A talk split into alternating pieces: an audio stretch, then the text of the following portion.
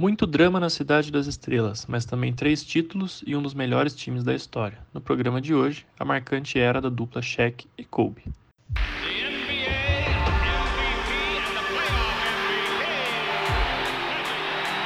One second, West throws it up.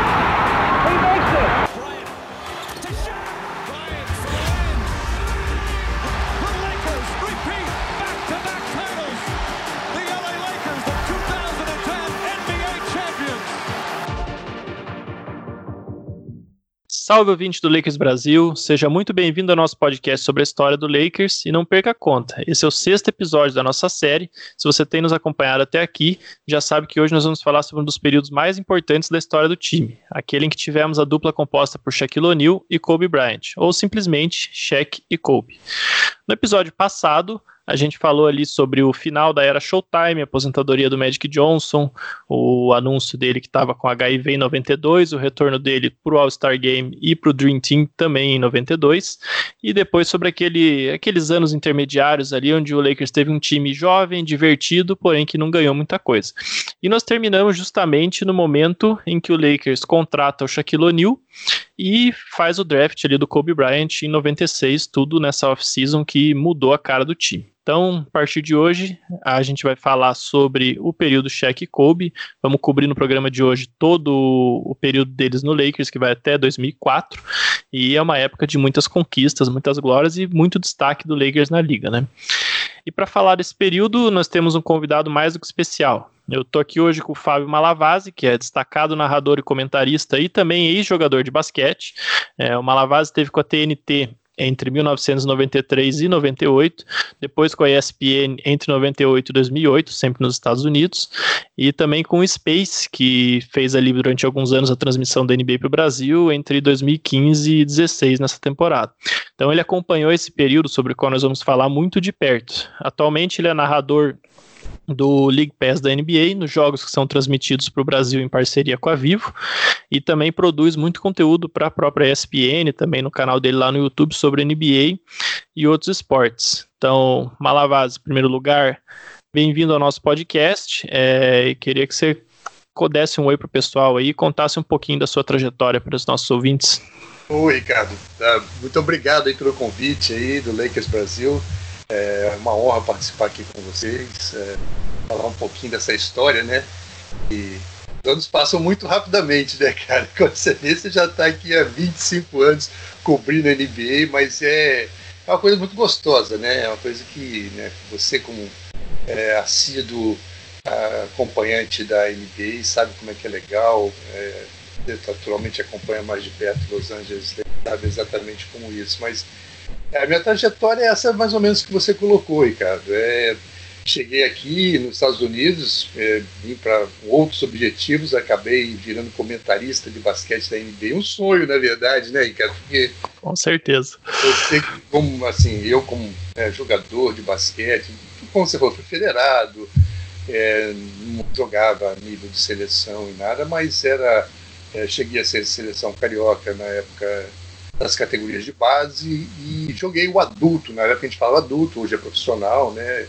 Mas era a categoria que hoje é comparada às categorias profissionais. Então, para mim, né, que acompanhava aqueles jogos lá pela Bandeirantes ainda na época, é, passava um ou dois jogos, e a gente com dificuldade para assistir os jogos e chegar aqui de repente você cair assim no, no, nesse mundo aqui e aos poucos ir desenvolvendo relacionamento, vendo de perto as coisas crescerem, é, é uma experiência assim muito legal, cara.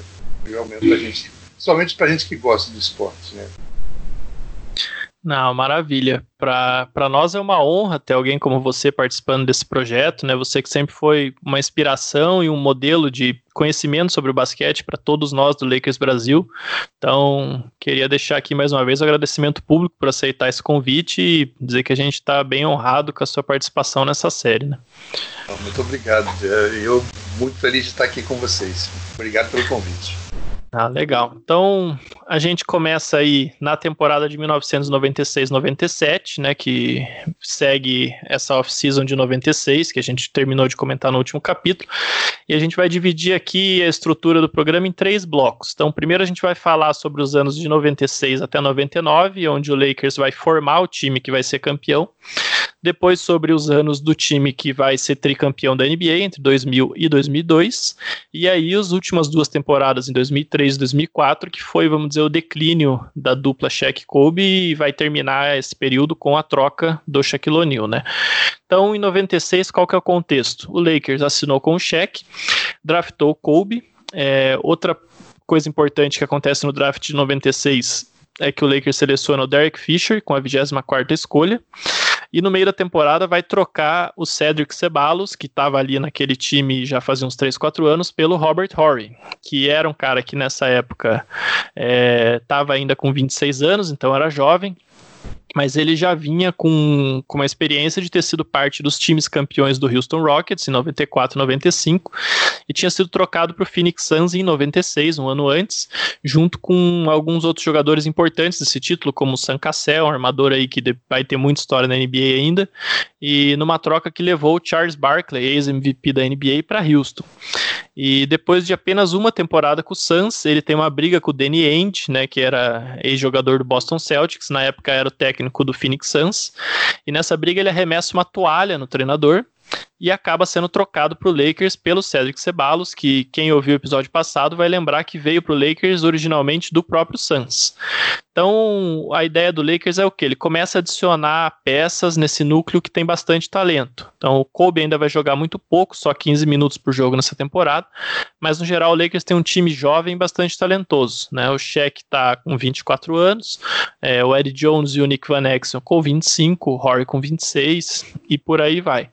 E o resultado é que nessa temporada o Lakers vence 56 jogos, perde 26 e vai ser a melhor campanha do time desde 1990-91, né, que é um ano que o time chega nas finais da NBA e perde para o Chicago Bulls. É, o Shaq ele acaba perdendo 31 jogos, mas apesar disso ele faz ainda 26 pontos e 12 rebotes e meio.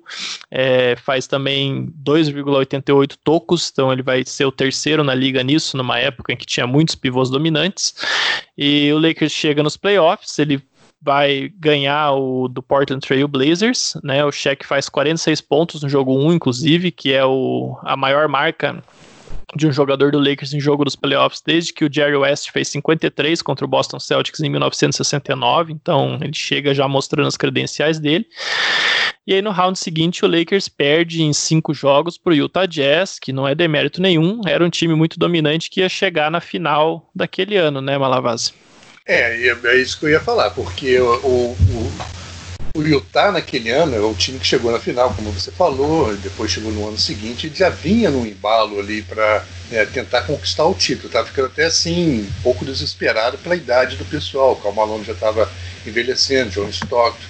Então era um time que vinha realmente embalado. Quer dizer, o Lakers, como você falou, apesar da chegada do, do Shaq nesse ano, né? Era o primeiro ano, tinha uns jogadores veteranos ali, como o Kobe era calouro, quer dizer, estavam ainda começando a se entrosar.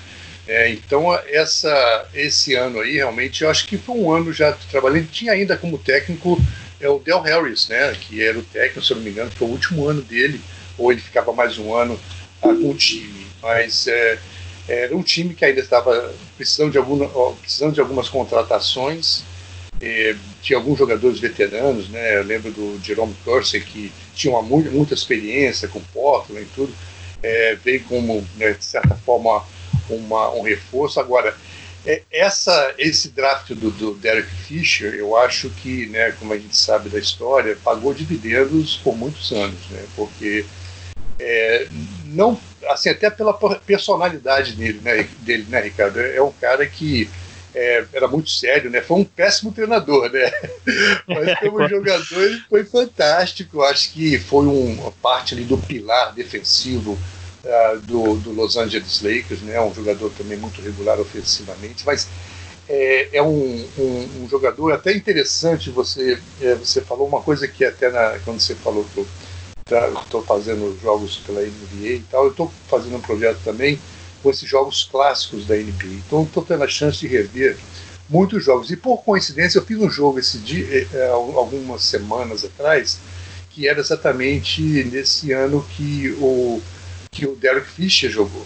É, ele era como calor, eu até comentei, né, revendo aqueles jogos, a maturidade dele na quadra. Então foi um cara que, no meu ponto de vista, foi muito importante, logicamente, né, você tem o crescimento do Kobe, que a gente vai falar mais para frente, né, o, o, o já era um cara é, relativamente estabelecido, né, ele é, já estava na sua quarta temporada, então, é, mas eu acho que o Fischer, na chegada dele, foi muito importante aí para, né, para essa estrutura que estava começando. E, naturalmente, como você já falou, aquela derrota para o Utah Jazz, eu acho que deu mais sede ao time do Los Angeles Lakers para né, saber que estava no caminho certo, né, porque a Utah eventualmente chegou às finais, perdeu para o Chicago Bulls, que era o time dominante da época.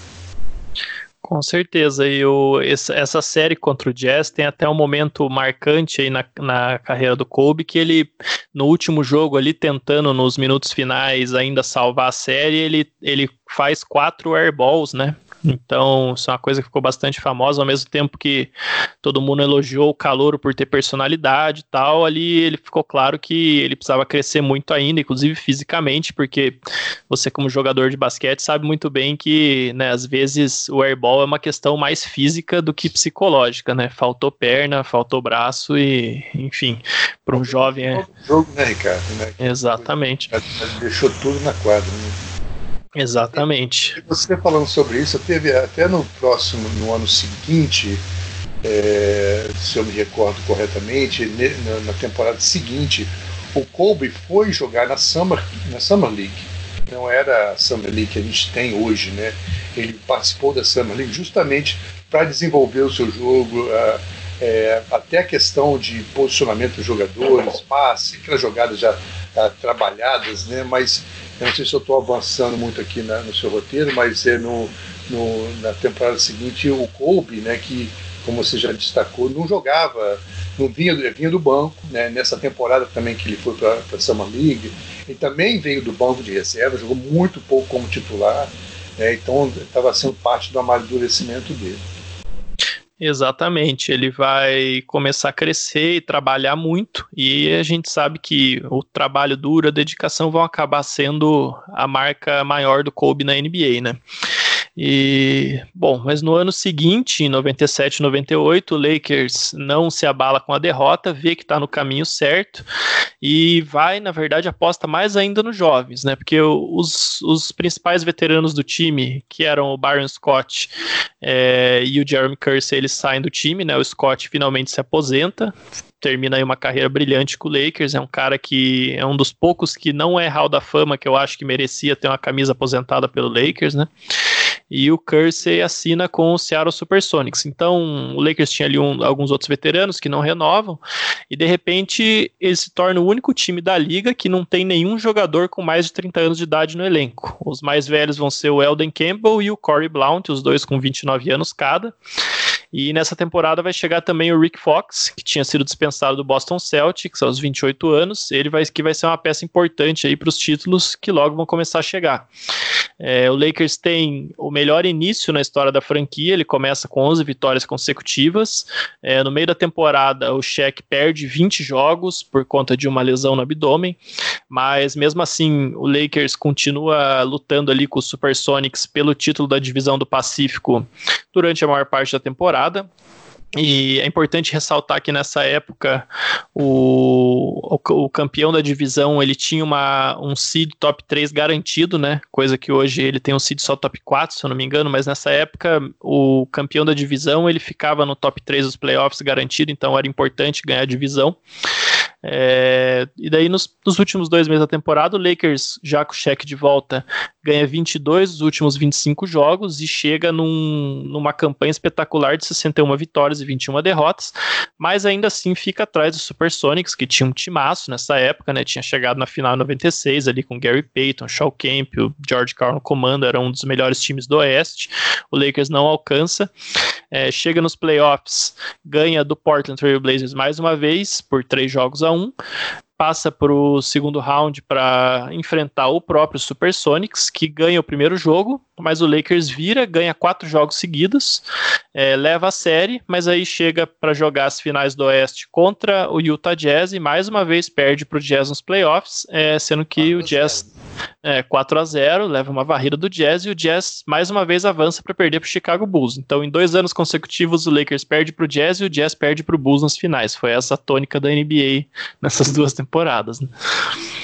É, não, e esse, é, assim, continua assim, né, você, você nota, né, até pelos números observando, você nota que é realmente a evolução, essa estratégia do, do Jerry West, né, fazer essas contratações, né, eu me lembro, o Elden Campbell, ah, mesmo com, já com 29 anos, né, 28, 29 anos, é, era um cara produtivo vindo do banco de reservas, era um bom backup pro, pro cheque, né, então era um cara grande, né, que jogava nas duas posições, jogava na 4 e na 5.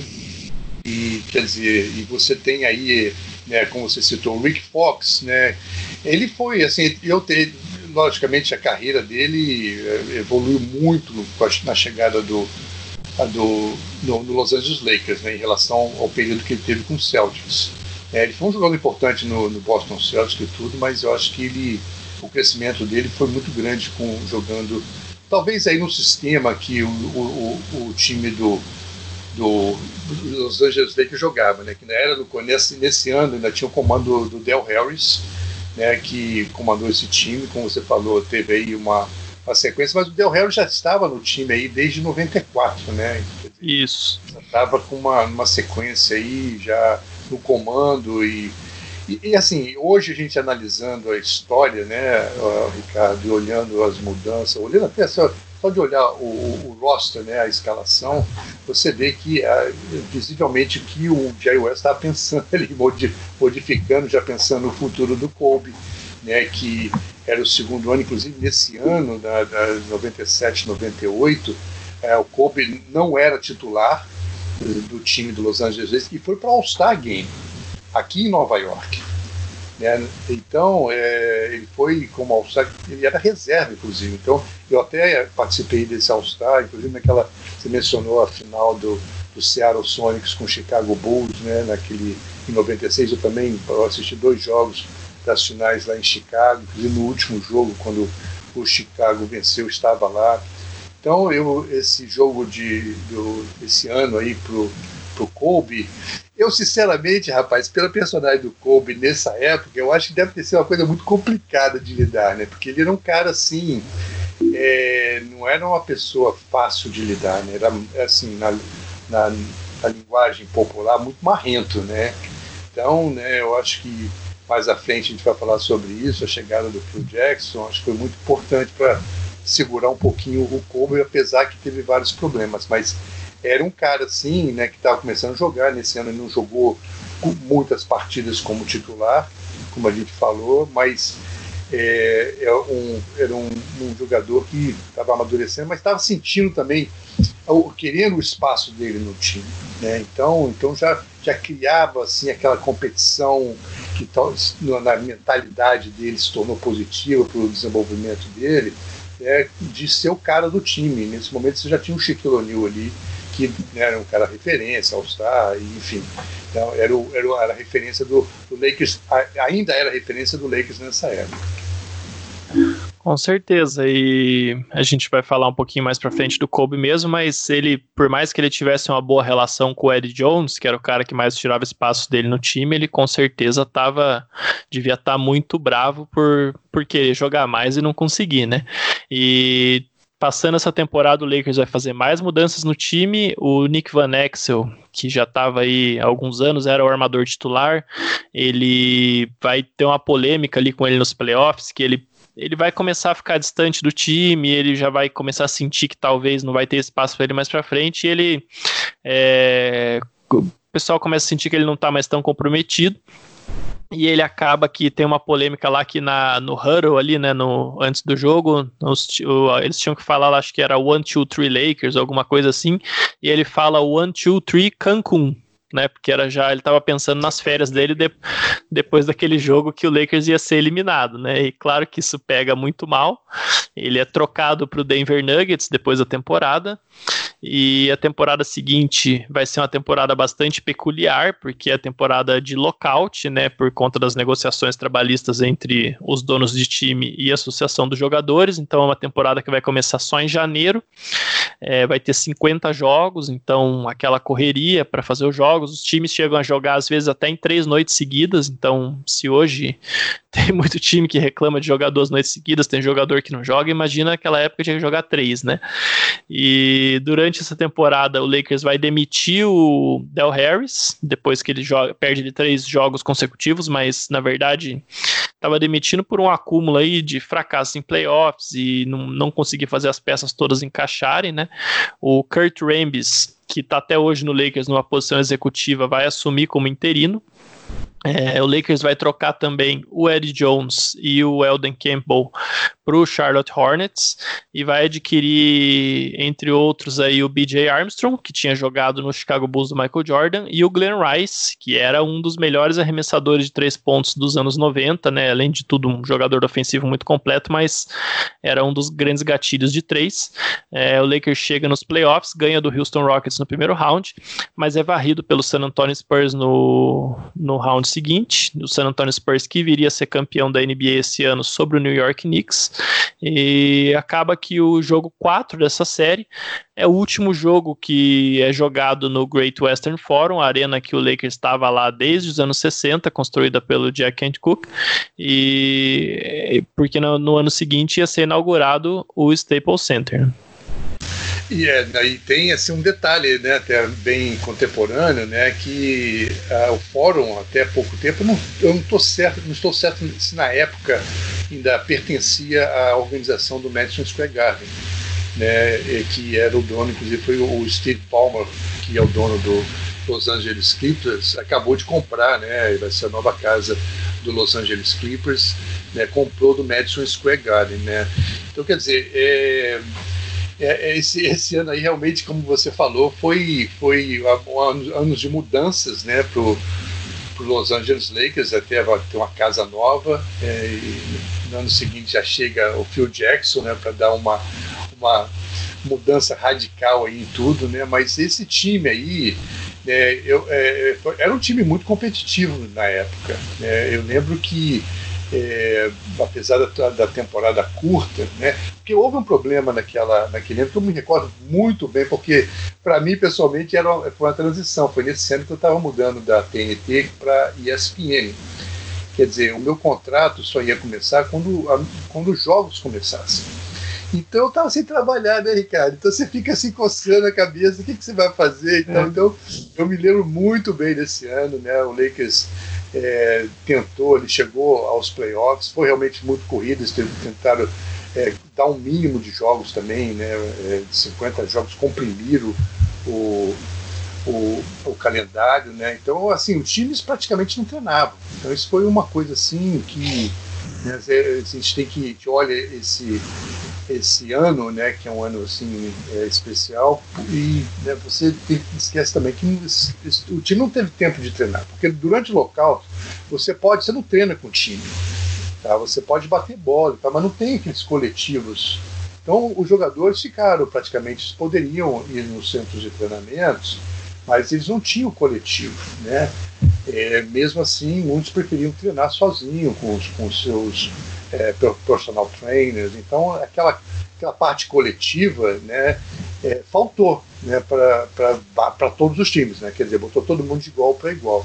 E foi uma temporada aí que é, né, foi a temporada pós Chicago Bulls, e é uma temporada que todo mundo falou assim, essa é a minha vez, né? Então houve muitas mudanças, inclusive de jogadores veteranos procurando time, times melhores para poder tentar o título.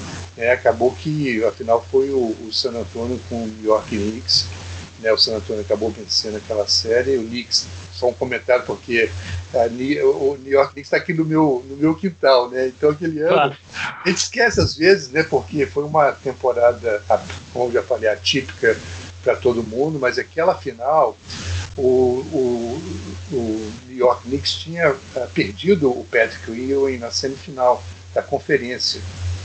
É, uma, uma, ele rompeu o tendão, de, o tendão de Aquiles e ficou fora, né? Quer dizer, aquela, aquela final que né, o San Antonio ainda tinha David Robson, o Tim Duncan que estava começando, quer dizer, o New York Knicks jogou sem o seu pivô, né? Que o jogo da época era muito focado nos bigs, né? No, os, os pivôzões, né?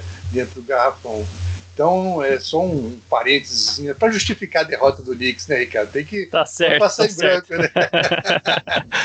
não, tá então, certo. é uma coisa que muita gente não se toca, que aquele ano, né, o Knicks jogou sem o Patrick Ewing, quer dizer, é, foi uma, uma final, assim, totalmente é, favorável ao San Antonio pela estrutura que eles tinham. Não, com certeza. Eu acho que essa temporada de 98, 99, ela foi muito marcante, porque em todos os aspectos ela sinalizou uma mudança de era na NBA. Então, com esse lockout, essas negociações, é, você muda toda a estrutura contratual da NBA. É aí que surgem os contratos máximos, né, atrelados a percentuais do teto salarial. É aí que surge a Luxury Tax para impedir que os times gastassem muito acima do teto. Então, é, vai mudar toda a organização da NBA, como os times são construídos, como os times são mantidos, principalmente, porque você não pode sair renovando a torto e direito, porque você tem que se preocupar com a Luxury Tax, né? E além disso, disso, tem a questão do, da aposentadoria do Jordan antes da temporada, que, claro, vai criar um vácuo de poder, mas também essa temporada apertada aí, 50 jogos em 3, 4 meses, é, vai acabar sendo muito penosa para vários jogadores mais veteranos. Então, não é coincidência que a partir do ano seguinte você vê alguns jogadores que tinham, que eram já mais veteranos, que estavam, tiveram seu auge nos anos 90 decaírem, e daí outros caras mais novos ascenderem como os novos donos da NBA. É, não é coincidência que o Spurs, que era um time jovem, que estava com o Tim Duncan ali só na sua segunda temporada, vai ser o time que vai chegar ali no Oeste com muita força física também, com o David Robinson junto no garrafão e tudo mais, e vai levar o título, né? É, e é só um parênteses aí desse, desse lockout que, que aconteceu, e, e essa negociação né, do salary cap, do luxury tax que, que, você já mencionou, teve uma, uma, uma das referências que eu me recordo na época foi o salário do Kevin Garnett, que ele tinha assinado né, com, com, com o Timberwolves, com, depois do ano de calor, ele tinha assinado um contrato, se não me engano, cinco, então, não, seis a sete anos talvez, né, não estou me recordando aqui os números exatamente, mas era uma coisa monstruosa, tipo assim, 160 milhões uh, de dólares o salário dele. Aquilo assustou muitos, muitos os outros times, né, é, porque ficaram com receio de dessa coisa estourar, né, como é que a gente vai controlar isso aí. Né? E é aquela coisa, né, Ricardo? É jogador é igual em qualquer outra parte do mundo, né? O esporte, você vê um ganhando mais que o outro, o cara quer ganhar também. Então isso aí ia gerar uma bola de neve, ficar é, descontrolada. Então uma, da, uma das discussões sérias né, foi esse salary cap, né, para tentar, porque a preocupação da liga era igualar aí o nível de competição. Né? Então, naturalmente esses times como Lakers, é, o, o na época, né, era o Chicago, apesar que né, nesse ano já estava. O Jordan já tinha saído, praticamente time desmantelado do time do Chicago, o New York Knicks, eh, eh, times assim, grandes centros, né, são Sim. os times mais cobiçados pelos jogadores. Né, então, é, tem assim uma, uns, uma certa vantagem né, na negociação. Então, a ideia da Liga era justamente é, igualar isso aí, tentar nivelar a competição. Exatamente. E aí, nesse contexto, a gente chega na temporada de 1999-2000, que vai ser a, o primeiro título do Lakers na, nessa era aí do cheque do Kobe. É, e qual que é o contexto nessa temporada? O Phil Jackson vai assumir o time, o Jerry West, que era o general manager, estava querendo deixar o, o Kurt Rambis como técnico definitivo, porque, enfim, achou que ele teve uma boa performance, mas tinha ali uma pressão muito grande da torcida torcida e outros membros da, da organização do Lakers mesmo queriam que ele fosse atrás de um nome grande no mercado. Né? E o Lakers não tinha um técnico de referência desde o Pat Riley, que tinha saído em 1990, 10 anos antes quase. Então ele vai atrás do Phil Jackson, que não tinha nome maior no mercado naquele momento, ele tinha acabado de terminar ali um ciclo de seis títulos divididos em dois tricampeonatos com o Chicago Bulls, né? Teve ali a temporada do lockout, que ele não trabalhou, e ele estava disponível no mercado. Então, ele assina com o Phil Jackson um contrato de 6 milhões de dólares por ano, que para um técnico naquela época era muito dinheiro. Até hoje, na verdade, tem muito técnico bom que ganha menos que isso na NBA, mas naquela época era muito mais dinheiro do que hoje, né?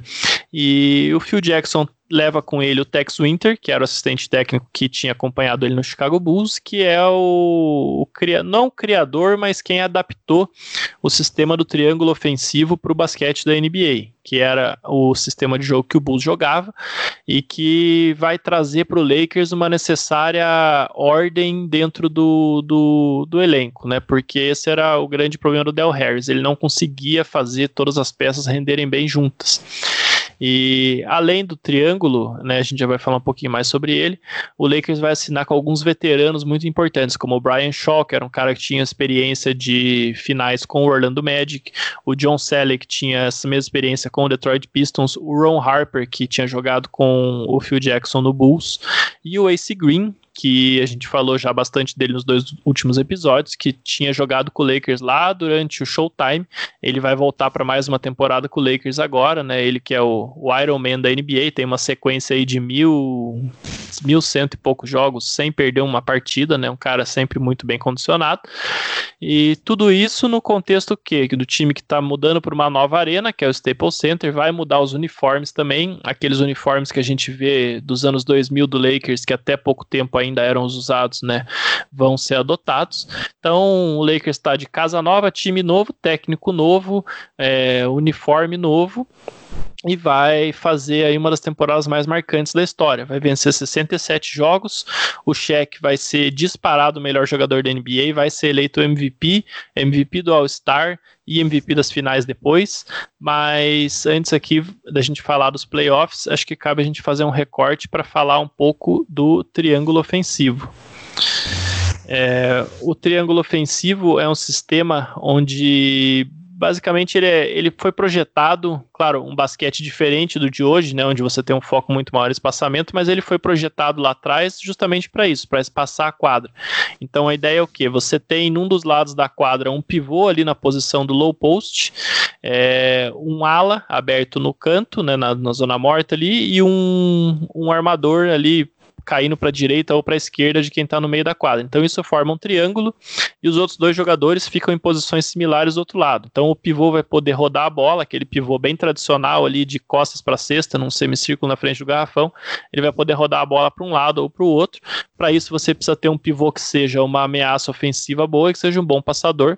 O cheque era as duas coisas e vai se dá muito bem nesse sistema de jogo.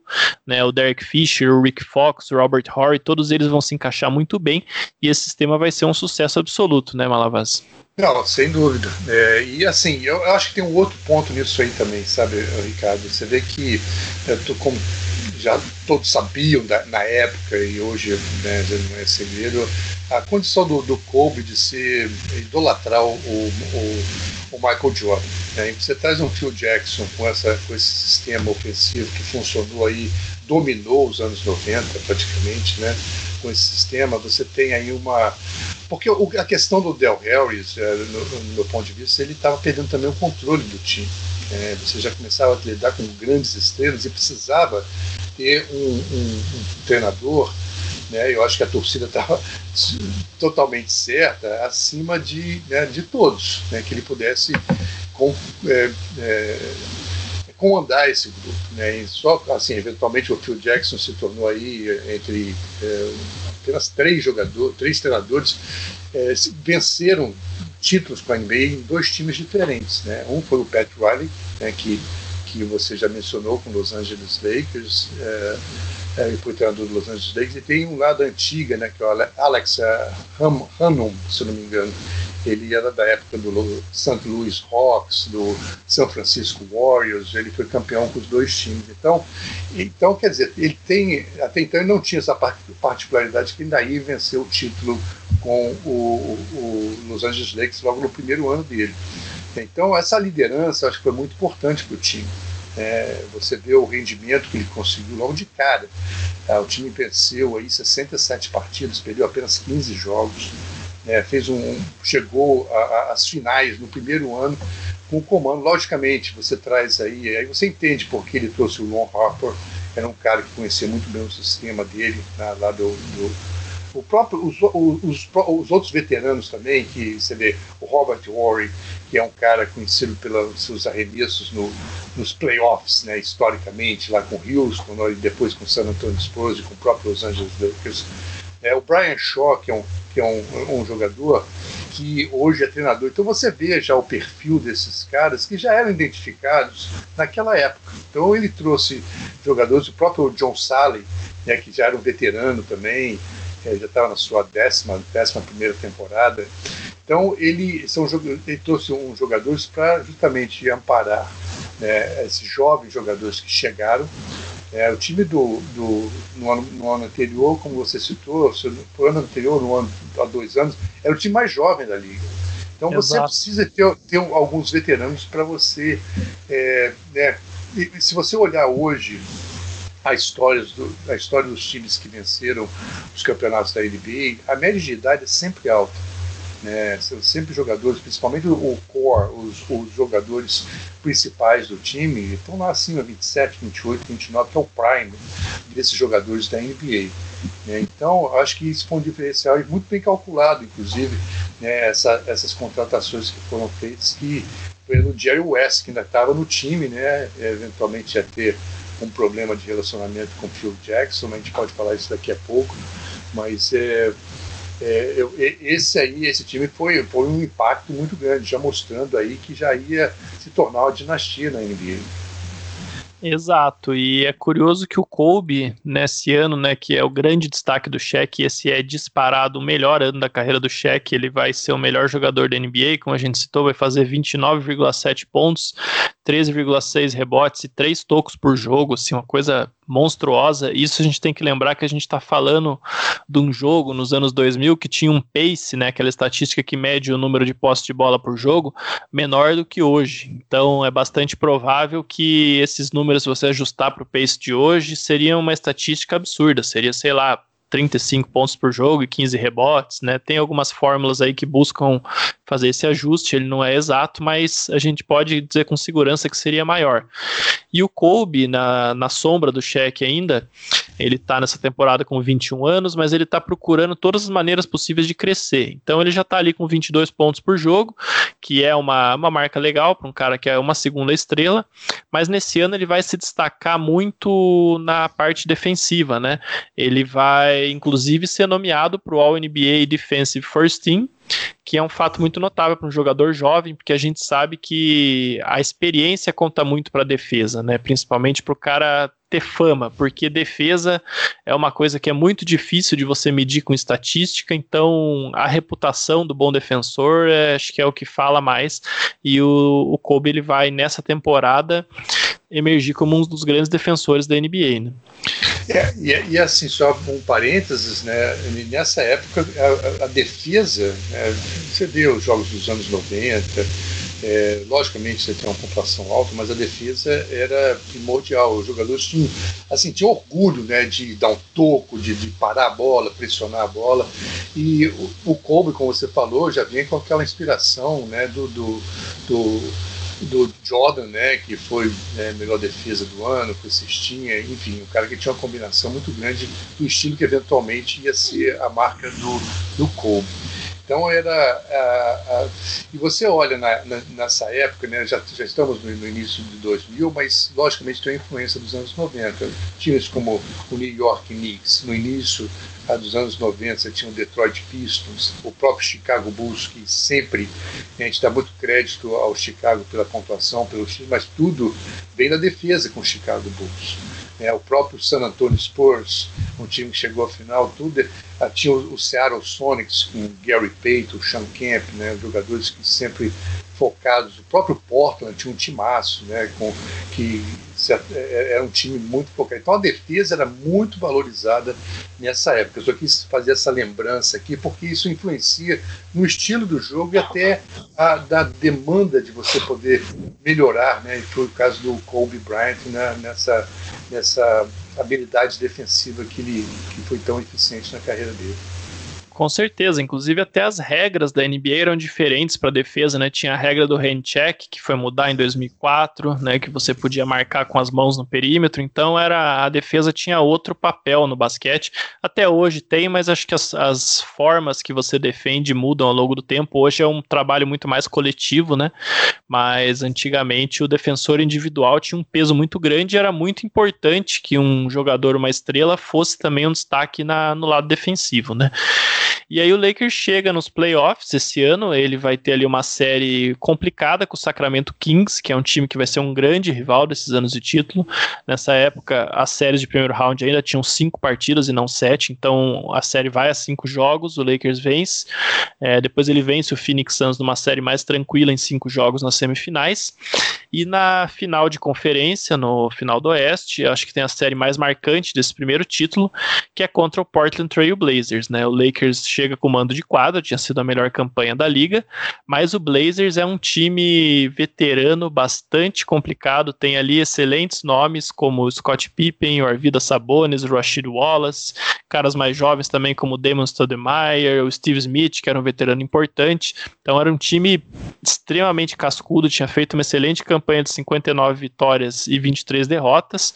E a série foi disputadíssima, chegou ao que muitos analistas previam, que era um, um, jogo 7 em Los Angeles, e o Lakers jogando diante da sua torcida no novíssimo Staples Center só precisava vencer esse jogo para voltar às finais da NBA depois de quase uma década, né?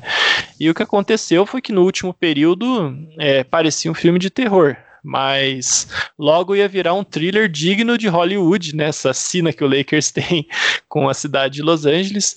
É, o time perdia por 15 pontos, com 10 minutos por jogar, e o Blazers tinha o controle da partida no aspecto psicológico. Tal. Se você assiste o, o vídeo desse jogo, hoje é, o Staples Center está quieto, o, o Blazers está realmente muito confiante, o Lakers está meio cabisbaixo.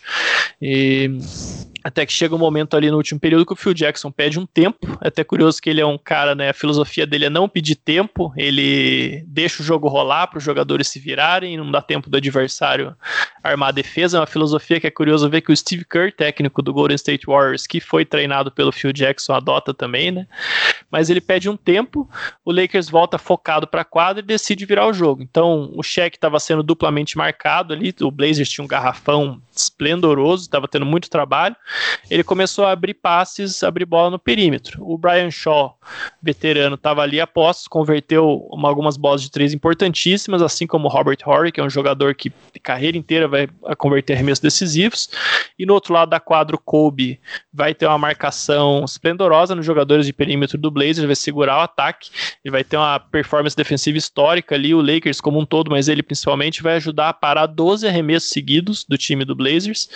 E no minuto final, já no controle do jogo, o Kobe faz aquela icônica ponte aérea para o cheque, né, que é o lance mais famoso desse jogo, que inclusive está na nossa vinheta de abertura do programa aí que tem a narração de vários lances, quando o narrador fala ali Kobe to check e a torcida explode. É esse, é esse lance, desculpa, Bryant to check, não é nem Kobe to check, né? É, e dá ao Lakers a vantagem definitiva. O Staples Center vem abaixo, tem até ali alguma invasão de quadra, tá? aquela coisa meio anos 80 né? Um clima bem retrô no, no jogo. E, enfim, o Lakers vai ter a passagem carimbada para as finais, mas eu acho que esse jogo é o mais marcante, né, dessa, dessa, desses playoffs do Lakers. É, não, sem dúvida. Eu, eu, tenho aqui na minha. Você falou bem logo a, a imagem do cheque comemorando, né? Naquela posição tipo Superman, né? Dominando ali o garrafão. Essa ponte aérea é histórica, né? Agora, é, o time do Portland, só para fazer um país, era um timaço, cara. Esse time, né, você tem, tinha, tinha o Rashid Wallace nesse time, né, um, o Scottie Pippen, como você colocou, um time super experiente. Né, o próprio Joe Klein, que tinha saído do Los Angeles Lakers, que não é um cara é, para vir do banco, mas era um cara assim, dava seus 5, 10 minutos, 15 minutos talvez, e, mas era um cara sempre eficiente defensivamente. Então, é, ele, esse jogo nessa série, ele foi um cara importante na marcação do cheque, porque ele fazia a rotação na, na, em cima, junto com, Arvidas, né, que era um, um super uh, jogador, que já estava no final de carreira, mas era um cara que tinha aquela bola de três, né, então abria muito jogo, né, dificultava a marcação. E, então o Arvidas nessa série eu me lembro que, ele, né, principalmente nos primeiros jogos, ele cometeu muitas faltas. E o Joe Klein vindo do banco foi um cara importante na marcação. Tinha também o Detlef Schrempf, que era ah, um, um, cara que matava muito, né, que teve uma carreira brilhante com Portland. Ah, ah, passou para o Seattle, lá em Indiana, passou para o Indiana também. Agora, tem um detalhe nessa série que você falou agora, eu lembrei, a gente vem falando do Jerry, Jerry West. Teve um detalhe nesse jogo que você falou que o time estava cabisbaixo, que o, que o Jackson perdeu, é, pediu tempo e tudo. Se eu não me engano, foi no intervalo do jogo, né, ele no vestiário, e tinha, o, na época ainda era o Jerry West e o Mitch Kubchak, era o assistente do, do Jerry West, né, como GM. E os dois normalmente iam para o vestiário com eles. E nesse jogo, eu não lembro qual foi o jogo, mas foi nesse jogo que, que o time estava batido e o, o, o Phil Jackson pediu para o Jerry West sair do, do, do, ginásio. E eles já estavam tendo um, um atrito né, de, de, de comando, né, porque se a gente lembrar o que aconteceu com o Phil Jackson lá no Chicago Bulls, com o Jerry Krause, né, com o Jerry Krause como GM né, se impunha, eu acho que nesse momento da carreira do Phil Jackson ele estava procurando um maior comando. Né, e, é, logicamente, o Jerry West, um cara fabuloso, né, só acertou nas suas escolhas, foi o cara que negociou a vinda do Kobe pro pro, pro, Chicago, né? O foi buscado pro, pro Los Angeles Lakers, né? O Kobe foi lá draftado pelo Charlotte, ele falou que não jogava pelo Charlotte, aí deram um jeito dele. Mas enfim, é, é o, o, esse, essa, essa situação que inclusive esse ano, acho que, se eu não me engano, esse é o último ano do Jerry West como GM. É o Mitch Kubchak que eventualmente assume como GM, mas teve esse lance, essa particularidade nesse jogo né, que ele foi pro vestiário e o, e o, Phil Jackson falou assim, não, não, dá um tempinho, fica aí fora. E acho que ele não gostou muito, e o atrito, a coisa ah, piorou um pouquinho. Exatamente. É, eu acho que eu, em todos os episódios até agora, eu indiquei a autobiografia do Jerry West para os nossos ouvintes lerem. Eu vou indicar de novo, então, porque é, esse é um episódio que ele narra no livro. Ah, é, ah, é, com uma, com uma riqueza. biografia dele. É, muito boa, com uma riqueza de detalhes, assim. E ele fala que ele percebeu ali, ele, ele cita até essa questão do Jerry Krause, ele entende da onde vem esse sentimento do Phil Jackson, mas ele sente que a longo prazo a coisa vai acabar sendo pior ele também é, não se entende muito com o Jerry Buss na questão da renovação contratual dele, né? Então ele vê que é hora de sair, ele vê que o Phil Jackson tá, já tá ali num relacionamento com a Jeannie Buss, né, que hoje é dona do Lakers, na época ela era trabalhava ali na parte administrativa, né, do comercial, tal, ela não era diretamente relacionada às operações de basquete, mas ela tem um relacionamento com o Phil Jackson, que ela vai ter durante muito tempo, então ela ele vê que a coisa não vai ficar boa para ele, ele decide que é hora de sair.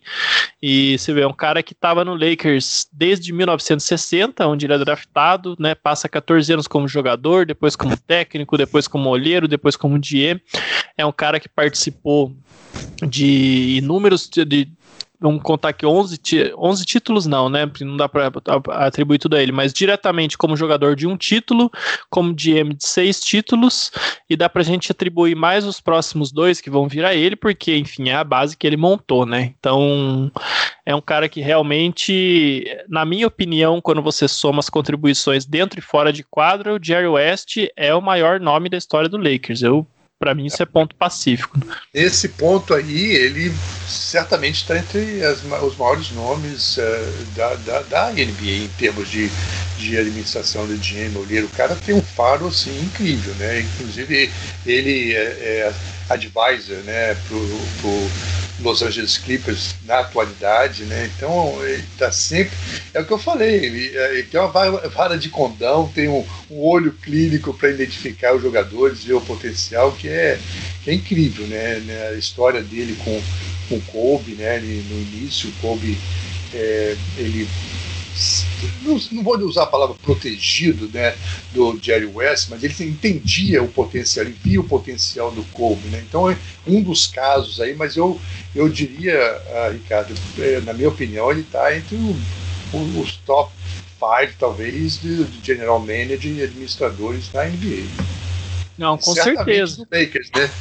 Ah, com certeza. Do Lakers, ele é para mim é, não tem nem, nem dúvida, é disparado, né? Disparado. E, e é interessante a carreira dele, até antes da gente voltar a falar da final de 2000. É interessante que ele sai do Lakers, ele primeiro ele vai ser presidente de operações do Memphis Grizzlies, né, que tinha acabado de se mudar de Vancouver para Memphis, era uma franquia nova, completamente relevante. Ele vai trazer essa franquia para relevância, então não vai ganhar título nada, mas para o padrão Grizzlies, é, a gestão dele vai ser um, um, sucesso absoluto, né? Ele vai levar o time para os playoffs, vai ser um time que vai vencer, se eu não me engano, 50 jogos alguma temporada. É, vai draftar o Paul Gasol, que que é vai ser o cara ali que vai estar tá no comando disso tudo, mostrando mais uma vez o olho que ele tem para selecionar, né? Depois, é, já mais velho, ele não vai assumir um cargo executivo, mas vai ser conselheiro do Golden State Warriors, vai ajudar a montar a dinastia do Warriors na, na década de 2010, então, é, mesmo não tendo uma função executiva, ele vai ter um papel importante. Ele é, por exemplo, o cara que impediu que o Golden State trocasse o Clay Thompson no começo da carreira pelo Kevin Love, e acho que a gente sabe que a história não teria sido a mesma, né? E agora com o Clippers ele tá ali diretamente envolvido em várias decisões importantes que o time tomou na, nas últimas temporadas, como trocar o Blake Griffin, é, manter alguns jogadores e que culminou com a formação desse que é o time mais forte da história do Clippers, né? Então, quando você tem um executivo que está envolvido em tantos projetos com tanto sucesso, a participação dele não pode ser coincidência. Né? É, e eu vou te falar uma outra coisa, é um cara super simples assim de você lidar com ele. Né? Provavelmente ele sabe quem é o, quem ele é, né? Não resta dúvida, mas eu já tive a oportunidade de conversar com ele muito brevemente, mas eu tenho companheiros aqui que estão na mídia aqui nos Estados Unidos falam que liga para ele, ele atende o telefone na boa, é, responde as perguntas. E, então, é assim, é tipo um cara que né, tá tranquilão, né? É, mais uma vez, certamente sabe quem é ele, quem ele conquistou, o que, que ele representa, mas continua aquele pé no chão, né? É, o pessoal, né, às vezes você vê ele no jogo, ah, você pode chegar, conversar com ele, vai te responder as perguntas, sempre atencioso. Ainda tem esse lado que que de empatia, né? Que é, que é muito legal dele.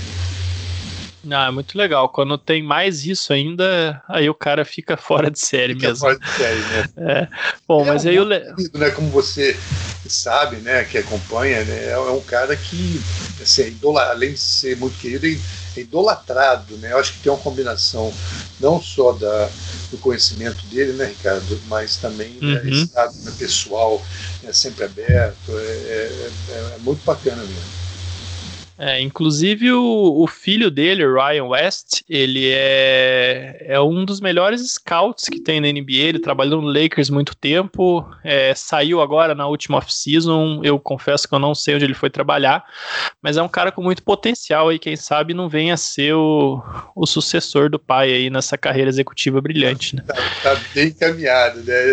É, com certeza. Junto com o pai, né, cara? Então. É, exatamente. Olhar, né? É isso aí. É, e aí, né, bom, mas o Lakers chega na final de 2000, né, é, chega no jogo 4 da decisão contra o Indiana Pacers, né, que era um time que tinha dado ali um trabalho pro para o Chicago Bulls nos anos 90. Se eu não estou enganado, o Pacers foi o único time que levou o Bulls a sete jogos nos anos de campeonato.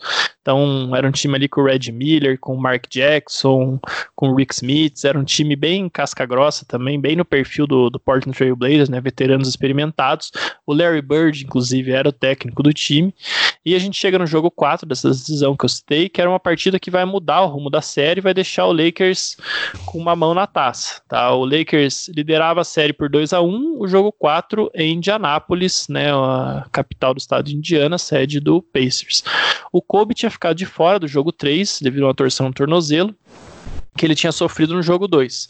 Então, mesmo sem estar 100%, ele foi para o jogo 4, essa é outra marca do Kobe, né, sempre superando lesões. É, ele atua naquela partida com o tornozelo enfaixado, durante todos os momentos que ele estava no banco fazia gelo para conter as dores, realmente estava baleado, né? O jogo foi muito disputado, os times foram trocando liderança a todo momento e terminou empatado em 104 a 104. Aí o jogo foi para prorrogação, e o que acontece é que o Cheque comete uma falta com praticamente dois minutos para o fim da prorrogação, e essa falta, por azar, era a sexta falta dele, foi eliminado do jogo. Então o Kobe, aos 21 anos de idade, viu que ali era a hora dele brilhar e mostrar é, aqui ele veio para a NBA, né? O Phil Jackson ali ele meio que abandona o, o triângulo, ele chama três, três jogadas seguidas de isolation para o Kobe, ele converte os três arremessos, né? E o Lakers vence o Pacers por 16 a 14 na prorrogação, assume a liderança por 3 a 1 da série com a vantagem de ter mais dois jogos por disputar em casa, então é, vai levar essa série aí sem muita dificuldade na sequência, mas esse jogo foi o que ficou mais marcado, porque o Shaq era o MVP da temporada, disparado o melhor jogador do time, é, e num jogo, numa prorrogação fora de casa na final da NBA, o Kobe ali aos 21 anos mostra muita personalidade, assume o comando do time, e o Lakers vence o seu primeiro título da era Shaq Kobe. E aí o Shaq nessa, série aí é, foi sensacional mesmo, né? Ele dominou, ele teve. A média dele nessa série foi mais de 40 pontos né? além de ter aí uma média alta de rebotes, quase 20 rebotes, se eu não me engano. É, ele, e, o time do Indiana era um time, né, tinha o Jalen Rose, né, o Mark Jackson que tinha ah, vindo. E eu acompanhei essa série do, na, na, final da conferência aqui no leste, né, fui alguns jogos inclusive, na série que foi contra o New York Knicks. É, o New York teve o Spriol jogou muito nessa série contra o Indiana, mas o Indiana conseguiu vencer a série e, como você falou, chegou às finais. Mas é, o, o Cheque dominou, né? Teve aí, é, não sei se você tem, você tem uns números aí, cara, mas ele teve aí uma média de 40 pontos nessas finais contra, a, contra o Indiana Pacers, né? Um cara que realmente é, eu tinha um, o Smith, que não, que não era um cara que conseguia, era muito grande, né, mas ele não, não foi o suficiente para parar o cheque. É, ele cometeu muitas faltas né, nessa série. Quer dizer, o Shaquille O'Neal realmente dominou e foi, foi um ano marcante realmente para os Los Angeles Lakers. Exatamente. E aí, nesse contexto, o Lakers vai para 2000, 2001 como agora é, o novo campeão da NBA e o time a ser batido, né? E, e aí, qual que é o contexto agora? Vai começar. Já existia alguma tensão entre Shaq e Kobe, mas agora que ela vai se acirrar. Por quê? O Kobe, até por essa performance nas finais, tudo que ele fez no ano anterior, ele vai dar mais um salto. Ele também faz 22 anos, é um jogador que está em franca evolução, melhorando um monte a cada temporada. E ele vai já e começar a igualar as pontuações do cheque. Então, nessa temporada, o cheque faz 28,7 pontos, o Kobe faz 28,5, né? O time, em termos de sistema, em termos de referência tal, ainda vai ser do cheque, até pela. O Phil Jackson não vai mudar a maneira de jogar. É, vão ter algumas mudanças importantes de elenco, inclusive, né? O Glenn Rice vai ser trocado. É, ele é um cara que, apesar de no papel ser um o encaixe perfeito e ele ter jogado bem, ele não gostou ali da participação dele tal, ele acaba trocado para o New York Knicks. E o Ron Harper e o o Brian Shaw vão continuar ainda, né? Então, essas presenças veteranas continuam e o Lakers vai adquirir também o Horace Grant, que é outro veterano dos tempos do Chicago Bulls. Ele já está aí com 35 anos, vai vir do Seattle Supersonics, então vai continuar sendo um time bastante veterano, bastante acostumado com o triângulo ofensivo. É o que a gente vai ver é o Rick Fox tendo uma participação maior com a saída do Glenn Rice e o Lakers vai ter uma temporada não tão boa quanto a anterior, vai ganhar 11 jogos a menos, né? Vai fazer 56 vitórias e 26 jogos e vai ter alguma confusão aí ao longo dessa temporada, porque o Kobe vai cada vez mais querer jogar fora do sistema, porque ele quer os arremessos dele.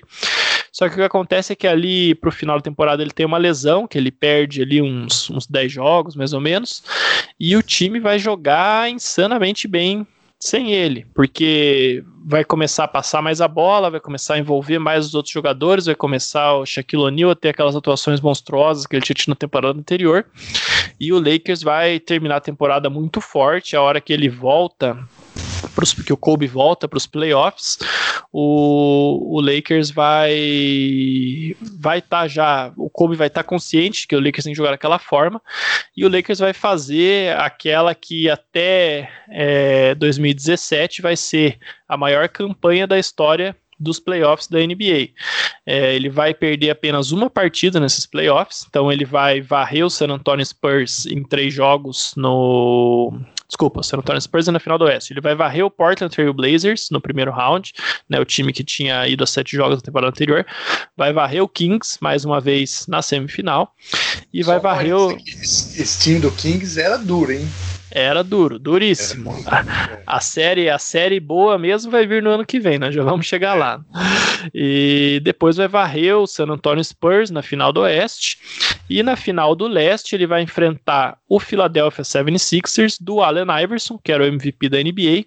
E era um time que, assim, é, esse time do, do Sixers ele tem dois lados de você enxergar. Por um lado, era um time que sofreu com lesões ao longo da temporada, né? O Tio Ratliff, que era um pivô importante, é, se lesionou. O time teve que fazer uma troca pelo Dikembe Mutombo no meio do caminho. Era um time que não tinha muito banco. Mas por outro lado, tinha o Allen Iverson, que era um dos maiores cestinhas da, da NBA. Se eu não me engano, foi até o cestinha dessa temporada. Foi MVP da NBA. Tinha o Larry Brown, que foi o técnico do ano. Tinha o Dikembe Mutombo, que foi o melhor defensor do ano. E tinha o Aaron McKee, que foi o melhor melhor sexto homem. Então, era um time duro de ser batido. E nessas finais, o jogo mais marcante, por incrível que pareça, vai ser o jogo 1, que é o jogo que o Lakers perde. Então, o Lakers estava ali tentando fazer né, os playoffs invicto, mas o Iverson vai fazer 48 pontos em pleno Staples Center e aí tem aquela jogada bem marcante que ele faz um arremesso e anda por cima do Tyron Lu, né? Que acabou sendo a, a jogada mais marcante. O Sixers vence esse jogo na prorrogação, mas aí o Lakers vence os outros quatro jogos sem muita dificuldade, termina os playoffs com 15 vitórias e uma derrota, faz a melhor campanha da história dos playoffs e mostra que em 2002 não tem nenhum sinal de desacelerar e que a liga pode se preparar, que o Lakers não terminou de vencer ainda. E a campanha do Golden State Warriors, que bateu essa do Lakers em termos de vencibilidade nos playoffs em 2017, na verdade, tecnicamente é, é a mesma campanha, né? O Warriors fez 16 vitórias e uma derrota, só que a diferença é que na época do Lakers só tinha cinco jogos na série de primeiro round, então, como ele ganhou por três jogos e não por quatro, tecnicamente a campanha do Warriors é melhor, mas na prática os dois times são os dois que passaram por playoffs perdendo apenas uma partida, né? E você falou dessa jogada aí é, do, do, do Tyrone Lu passando, aliás, o Iverson passando por cima do Tyrone Lu, né, que é, né, tá aí na, todo ano o pessoal lembra, né, é o Tyrone Lu dessa jogada, né? Ninguém esquece, né? Então, o aniversário da jogada, mas quem é, não sei se você já teve a chance de assistir um vídeo desse jogo. O Tyrone Lu tem que ser justo com ele, porque a gente vai falar que ele estava fazendo uma, uma, boa marcação, enquanto o Iverson marcou 48 pontos. Tudo bem, mas ele, o Tyrone Lu vinha do banco de reservas. E nesse momento dessa jogada que ele caiu, o Tyrone Lu estava fazendo uma marcação sensacional em cima do Iverson. É, foi talvez a, a, marcação mais eficiente né, daquele pedacinho do jogo que ele jogou. É, o jogador talvez mais eficiente na marcação. Infelizmente para ele, é, ele caiu numa dessas jogadas que contestava, tentava tentando contestar o arremesso do Iverson, né, estava na marcação, estava em cima. É, ele teve um rendimento muito bom na marcação do Iverson aqui. Infelizmente, a, as pessoas vão só lembrar daquele, daquela passada do Iverson por cima dele. Né? É, outra jogada sensacional que eu lembro desse jogo é, foi um toco do, do, do Robert Horry no, no Iverson. Né? O acho que eles perderam a posse de bola e o Iverson puxou o contra-ataque. Praticamente, acho que houve um passe no meio no caminho, mas ele terminou fazendo a bandeja. Pô, o, Robert Torrey foi buscar a bola lá em cima, né? Lá em cima do quadrado. É um tocaço que né, acabou dando moral, apesar de, do time ter perdido o primeiro jogo, né? Mas a um topo assim é, maravilhoso naquela, naquela, naquela, naquele encontro, naquela final né, da NBA com, entre o Philadelphia e o Los Angeles Lakers. É, inclusive o, o Tyron Lu ele faz um trabalho excelente no Iverson mesmo nessa final, como você bem destacou, e ele até assina com o Washington Wizards no final dessa temporada do Michael Jordan, né, que está voltando a jogar nesse momento. E justamente o que o Wizards quer com ele é que eles falam: nós somos um time da Conferência Leste, a gente joga com o Allen Iverson quatro vezes por ano, a gente precisa de alguém para marcar o Iverson. Então você vê que o trabalho dele foi reconhecido, né? E, além disso, o Lakers perde Horace Grant pro Orlando Magic, um time que ele já tinha jogado nos anos 90. Ele assina com o Magic, vai lá, até acho que, se eu não me engano, ele se aposenta lá, né? É, mas o Lakers chega para 2001, 2002 com a base ali é, mais ou menos a mesma, né? O, o time titular a essa altura era o Shaquille O'Neal, o Kobe Bryant, o Rick Fox, o Derek Fisher, já de armador titular, e o Robert Horry ainda não era titular. Ele, na verdade, hoje em dia ele era um jogador, né, um, um ala de força mais, né, que estica a quadra, um cara que passa bem a quadra, bom nos arremessos e tal, mas para aquela época você tinha que ter um jogador, pelo menos para começar o jogo, mais de força. Então o Lakers tem ali alguns caras que ele põe como o Samaki Walker e tal. O Fischer até, na verdade, vai revezar bastante com o Lindsey Hunter na armação, que estava no time nessa época. É, mas o, no, na, no, na hora que, que o bicho pega mesmo, quem estava em quadra era Shaq, Horry, Fox, é, Kobe e Fisher, né? Então esse é o quinteto padrão dessa época. E o Lakers vai contratar também o Mitch Richmond, que é um cara que até entrou pro Hall da Fama. O pessoal às vezes contesta muito essa nomeação dele, um pouco polêmica, porque é um cara que teve uma carreira assim de muito destaque, mas era um grande pontuador, foi um, um dos caras que mais fez ponto nos anos 90 tal. É, então era um cara importante. O Brian Shaw ainda vindo do banco, fazendo essa base veterana. E o Ron Harper vai se aposentar, não vai fazer parte desse terceiro título. Então, o Lakers chega nessa temporada como bicampeão, querendo ser o quarto time da história a ser tricampeão, né? Então, a gente já passou aqui por todos os outros times que foram campeões, que foram o Minneapolis Lakers lá nos anos 50, o Boston Celtics nos anos 60, que ganhou oito títulos seguidos e 11 no total, e o Chicago Bulls do Michael Jordan e do Phil Jackson, que está tentando repetir esse feito, que fez isso duas vezes, né? Então, o Lakers chega nessa temporada querendo ser o, o quarto time a fazer isso. Então, vai ser uma campanha mais ou menos parecida com a anterior, 58 vitórias e 24 derrotas. O Kobe e o Shaq mais ou menos na mesma pegada, Kobe com 25 pontos, o Shaq com 27. A linha padrão do Shaq nesses anos de título vai ser tipo 27-12, 29-13, algo por aí sempre, né? E o resto do time ali, cada um contribuindo com um pouquinho, cada um fazendo seu papel, eles dois como os astros disparados do time. E aí chega nos playoffs, o Lakers eu acho que tem, é, não vai fazer o, o 15-1, né? Mas vai ter também uma uns playoffs mais tranquilos, com exceção da série contra o Sacramento Kings. Então vai varrer o Portland Trail Blazers mais uma vez no primeiro round por 3 a 0 vence o San Antonio Spurs por 4 a 1 nas semifinais, e aí a gente chega na série contra o Sacramento Kings, que vai ser uma das séries mais polêmicas da década. Né, o, o que, que acontece? O Lakers abre 3 a 2 e tá perdendo para o Kings em Sacramento né, no jogo 6. E aí tem toda uma polêmica que tem um, um árbitro, um ex-árbitro da NBA, o Tim Donen, que eu acho que até você pode contar um pouquinho melhor a quem era o Tim Donan e o que, aconteceu no caso dele, Malavase, mas que ele vai fazer uma acusação séria contra o Lakers. Eu vou te deixar contar um pouquinho a história dele e a gente já entra no que aconteceu especificamente nesse jogo. É, o, Donovan, ele, ele foi, né, foi o juiz acusado aí de, de, favorecer alguns times por causa de apostas, né, que é uma coisa muito controlada pela NBA e até hoje, né, sempre monitorada, inclusive na época outros hábitos quando ele foi acusado, porque ele, ele vinha sendo investigado pela, pelo FBI por, muito, por alguns anos, dois ou três anos já, é, é, o, o FBI estava investigando um grupo mafioso que controlava esses jogos e nessa investigação acabou chegando nele. Então ele foi um cara assim que foi na época foi um escândalo, né, muito grande.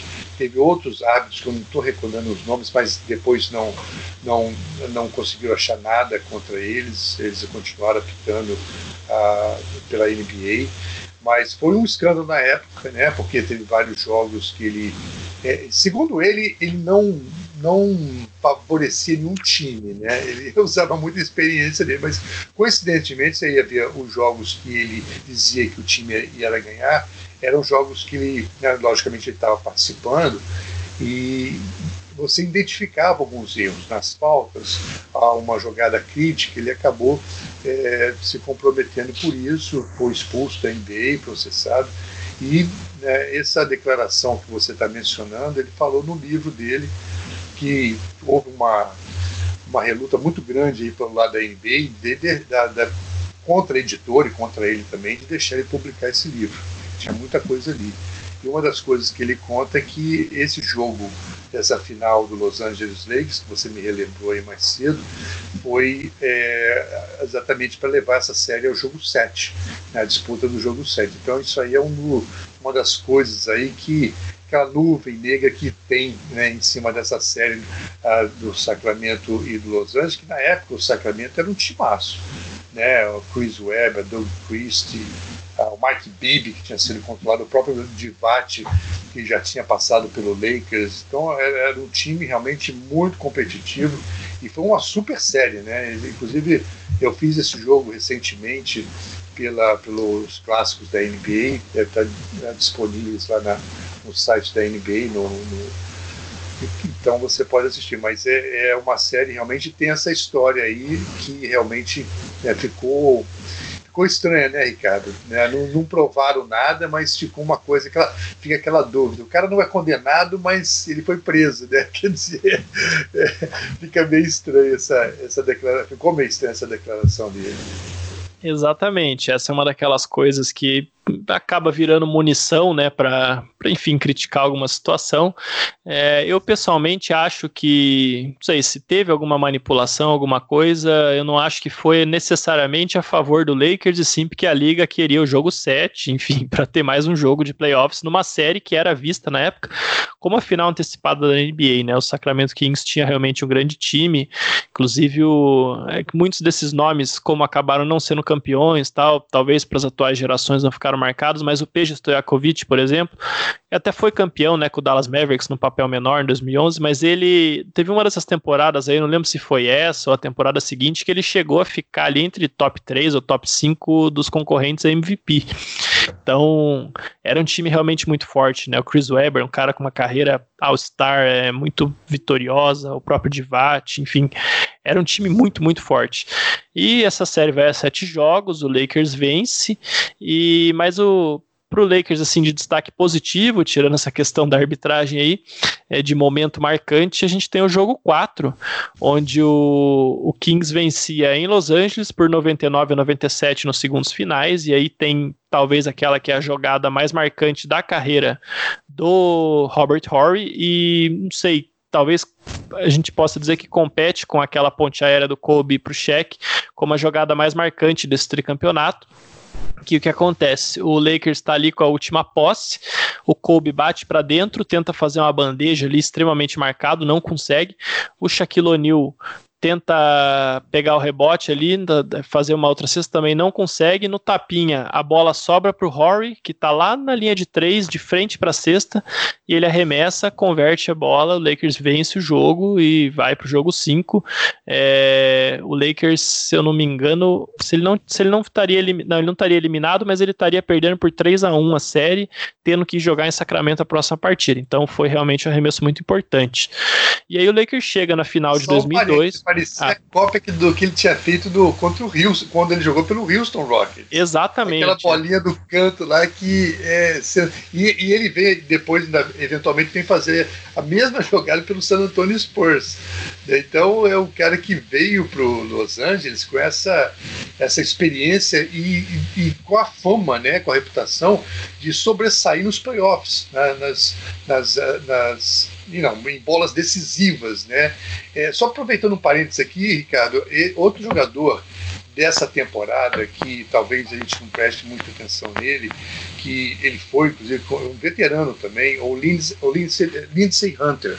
Ele tinha vindo do, jogado pelo pelo Detroit Pistons, ele foi muito importante nesses playoffs. Ele vinha do banco, tinha uma minutagem pequena, mas foi um cara muito importante na rotação, jogou muito bem nessa série.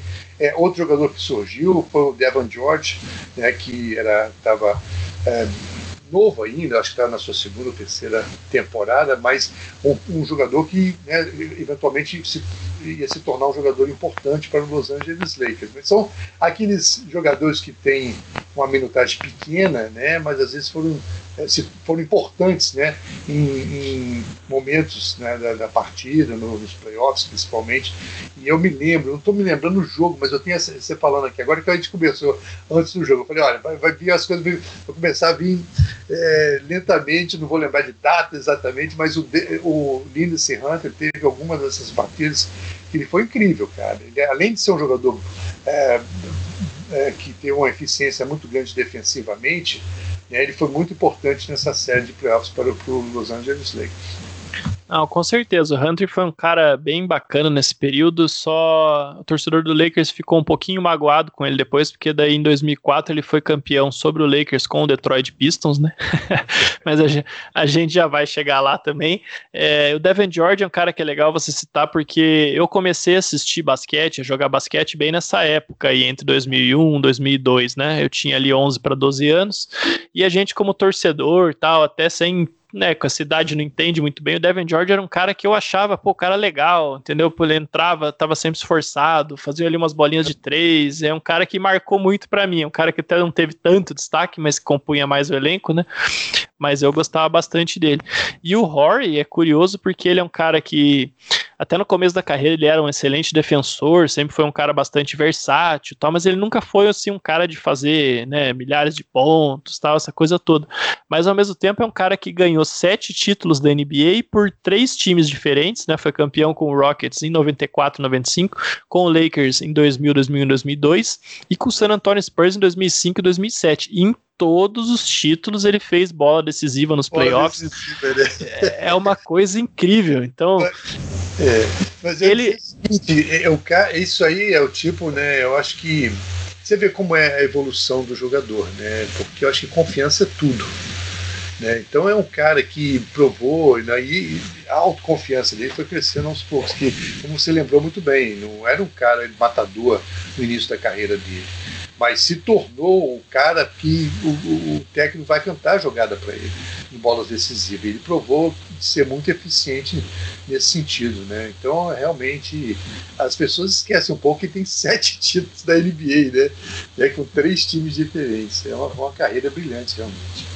Ah, é muita coisa. E aí nas finais de 2002, o Lakers vai enfrentar o New Jersey Nets, que é um time é, é um time bom, um time forte. Tem o Jason Kidd que estava no auge, tinha disputado MVP da NBA nesse ano. No ano seguinte vai disputar MVP da NBA de novo. O Nets vai chegar em outra final. Né? Tinha ali bons jogadores como o Kenny Martin, tinha o Kerr Kittles, o Richard Jefferson que foi que teve uma carreira bem longeva, né? Foi campeão com o Cleveland Cavaliers em 2016. Mas é, todo mundo sabia que qualquer que fosse o time que ganhasse o Oeste ia ter um caminho fácil contra o Nets. Nessa época, a disparidade entre Oeste e Leste, durante quase todos os anos 2000, né? Nunca foi tão grande. E, enfim, o Lakers vai varrer o Nets. O Shaq vai fazer 36 pontos e 12 rebotes de média nas finais. Vai ser o final, o, desculpa, o MVP das finais, assim como nos outros dois títulos. E para o Phil Jackson vai ser uma série bem interessante, porque ele vai alcançar várias marcas importantes. Então ele vai vencer o nono título dele, né? Ele venceu seis com o o Bulls e dois com o Lakers. É, vai empatar com o Red Auerbach, que tinha sido técnico do Celtics lá nos anos 60. E durante a série, ele vai passar o Pat Riley por, pelo, número de vitórias de playoffs na carreira, com 156. Então, o Phil Jackson, aí nesse momento, a partir daí, ele já tem argumento para ser considerado o melhor técnico de basquete de todos os tempos. Né? A lenda dele só cresceu. Então, ele é o cara que conseguiu unir os anos 90 com os anos 2000, né? Tendo sido técnico dos dois principais times das duas eras. É, e, não, e a campanha dele foi fabulosa, né? Na, durante a temporada regular, dominar aí é, na sequência aí, chegar ah, nessa posição, assim, dominando realmente a liga, né? Apesar que, como você colocou, a diferença entre as equipes do a competição, né, no, no Oeste era, era completamente diferenciada. Né? Então, é como você lembrou no, contra o Sacramento Kings, né? Que eram, eram partidas, né? Final de conferência que era considerada a final da NBA, realmente, pela competitividade, pelo, pelo nível que era jogado. Agora, é, Phil Jackson, eu, eu acho o seguinte, que assim, é, não tem como contestar né, o que ele, com, com, ele conquistou, mas muitas pessoas ainda acham que ele não foi esse treinador que todo mundo fala. Pô, mas não tem como contestar se o cara consegue controlar um título, um time como foi o Chicago Bulls. Eu acho super injusto, na verdade, essa, é, esse desprezo, até eu colocaria assim, porque ele sempre treinou grandes estrelas, mas o trabalho dele era até mais é, fora da quadra, eu diria. Logicamente, o comando dele durante o jogo é, é indiscutível. Né? Então, eu estou fazendo, falando esse, fazendo isso para eles que é, é, pessoas, até hoje, né, falam assim, não, mas porra, o cara tinha cheque, tinha Kobe, né, tinha lá Michael Jordan, Scottie Pippen, quer dizer, é, ele treinou times, agora, o que ele teve que fazer, veja a, essa relação de Kobe e Shaq que foi deteriorando durante os anos, né, a gente vai falar um pouquinho mais do que aconteceu aqui para frente, mas ele era o cara que controlava isso tudo, ele, ele era à frente, ele tentava, ah, através lá da, das teorias zen dele, o que seja, né, tentar trazer uma certa harmonia. E você estava tratando com muitos egos. Né? O Kobe queria ser o cara, o Shaq queria ser o cara. Então, quer dizer, como é que você controla isso? Como é que você não deixa esse tipo de atitude dos jogadores influenciar no relacionamento, dentro do vestiário ou nos treinamentos? Então, acho que o Phil Jackson além de ter sido um grande treinador, é um grande campeão com grandes conquistas, é o lado dele que poucos treinadores têm, esse, esse. Você tem exemplos aí, por exemplo, você vê um cara, por exemplo, você falou do, do, a gente falou do Philadelphia, Larry Brown. Larry Brown era um cara é, tipo, gostava de se impor. Eu, eu nunca achei que ele conseguiu bons resultados daquela forma. Ele passou pelo Indiana, teve sim, teve, chegou nas é, é, bom, grandes jogos no, no, no, no na, na, na, nos playoffs, né? enfim, era um cara, mas era um cara que se impunha. Né? Então eu acho que essa, esse estilo do, do Phil Jackson é super diferenciado e caiu muito bem né? você lidar com os casos que a gente ficou uh, sabendo aí nesse seriado sobre o Chicago Bulls, né? que passou agora recentemente, e também a mesma coisa no, no, no Los Angeles Lakers. Então, o, o, que ele fez sem aparecer é muito importante no meu ponto de vista. Essa história que ele não é. As conquistas deles é, foram porque ele foi o treinador de Steve, Michael Jordan, ou Kobe, ou Shaq. Por favor, né? Não dá para dá para você justificar isso. É, com certeza. Essa questão do se o cara foi brilhante ou não, tal, uma coisa que se debate muito. É, eu não vou nem entrar nesse mérito, eu acho que qualquer técnico que seja treinador da NBA, ainda mais pelo período que ele foi, está no mais alto nível taticamente sempre. Isso é o pressuposto, né? E o diferencial é o cara realmente saber gerir pessoas, né? Um técnico nada mais é do que um gestor de pessoas, ele tem que lidar com egos. Todo time campeão vai ter ego, vai ter estrelas, vai ter gente muito ganhando muito dinheiro, né? Gente jovem ganhando muito dinheiro, que sempre é uma combinação explosiva. Então, eu acho que nisso é que o Phil Jackson é imbatível, né? Se você lê os livros dele, ele tem toda uma filosofia zen, como você falou, baseada até em, conceitos tribais. Ele é um cara que tem uma ancestralidade indígena, nativa americana, então ele, ele traz muito disso pro time. Ele é um cara que estimula os jogadores a ler, ele até faz alguns jogos mentais ali com os jogadores tal, e com tudo isso ele consegue controlar o vestiário. Não é à toa que Michael Jordan e Kobe Bryant, dois dos maiores atletas da história, história só foram campeões com ele e tiveram os melhores anos da carreira com ele, né? Então acho que isso é, é um resultado palpável e indiscutível. E aí o Lakers chega para a temporada de 2002-2003. Aqui a gente já acabou o período de títulos. O Shaq e o Kobe vão passar mais duas temporadas juntos, mas não quer dizer que vão ser ainda duas temporadas sem emoção, né? Então, ao final da temporada, o Mitch Richmond se aposenta o Lindsey Hunter é trocado para o Toronto Raptors, então o Lakers vai trocar ali alguns jogadores do, do elenco de apoio, mas o time base continua o mesmo. Outros jogadores, como Devin George, começam a ter mais destaque, então a base ainda é a mesma. O time vem forte para querer disputar mais um título. E outro fato notável que acontece é que durante a off-season, logo após a conclusão das finais, o Chick Hearn, né, o narrador, lendário narrador do Lakers, ele falece, ele vem a falecer, tem aí uma, ele cai em casa, tem ali um mal súbito e morre durante o, o verão, né, o verão americano no caso. E isso vai interromper a sequência dele, que ele vinha narrando 3.338 jogos consecutivos do Lakers desde 1965. Então, um cara que, assim como o Jerry West, viu tudo isso acontecer e mais um pouco, né? Então a temporada vai ter uma tônica de homenagem por ele. É, o Lakers vai criar o uniforme branco, que está aí até hoje né, como terceiro uniforme, é, vai ser feito em homenagem a ele e eles vão criar uma regra que só vai poder ser usado nos jogos de Natal e nos jogos disputados nos domingos em casa, que é uma prática que o Lakers tem até hoje. Né? E os, o uniforme, inclusive, teve sua estreia num jogo de Natal contra o Sacramento Kings daquele ano, que o Lakers perdeu. E, inclusive, eles foram desenhados pela Ginny Buss, né, que hoje é dona do time, está no comando do time, mas naquela época, como a gente já destacou, estava no papel administrativo.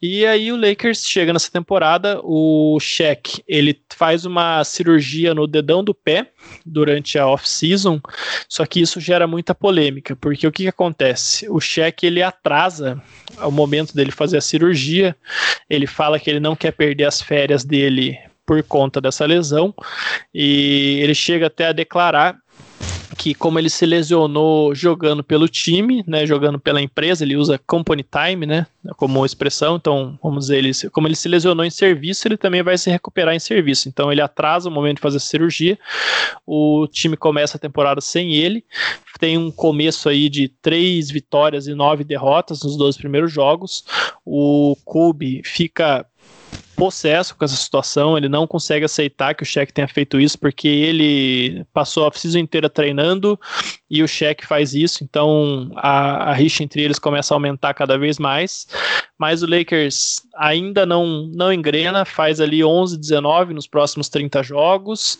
e essa vai ser o, o pior início de temporada em 10 anos, né, isso, isso a gente tá falando da temporada que o Lakers perdeu os playoffs pela última vez, então é isso que já está em jogo agora. Mas o Lakers vai conseguir ali nos últimos 13 jogos engrenar 11 vitórias, termina com 50 vitórias e 32 derrotas e termina em quinto no Oeste. Então, um time que está vindo de um tricampeonato de maneira tão dominante terminar em quinto no Oeste já vai acender uma luz amarela, né? O que evita que a temporada seja pior é que o Kobe vai jogar os 82 jogos pela primeira vez na carreira dele, e tanto ele quanto o Shaq vão pro All-Star Game, uma coisa que já vinha sendo recorrente, os dois sendo nomeados, né? E o Lakers vai para os playoffs agora com bastante incerteza, não parece mais aquela força dominante de antes. A briga entre o Shaq e o Kobe na mídia está acontecendo a todo vapor, com né, cada um vai ter ali seus jornalistas é, de estimação, vamos dizer assim, que vazam uma coisa para um, vaza para outro, você sabe quem está falando através de quem está divulgando, né?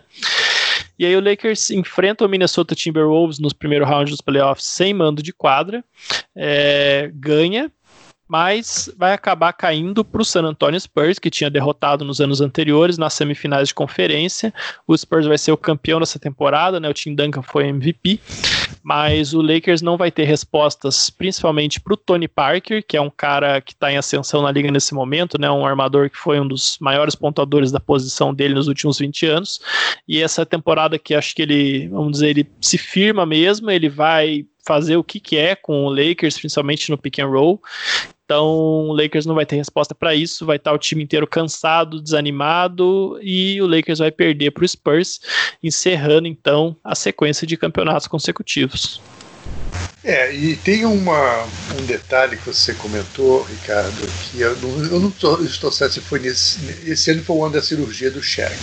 Que eu acho que não sei se foi o ano anterior ou no ano seguinte, que o Shaq chegou completamente fora de forma uh, pro, pro training camp. E isso, acho que daí foi o início desse atrito com. Já havia né, um desentendimento entre o Kobe e, do, e o Shaq, pelo fato daquela, aquele os dois sempre querendo ser o franchise player, né? E, é, e não, talvez não aceitassem ser os dois, né? Como é que dividia isso, né?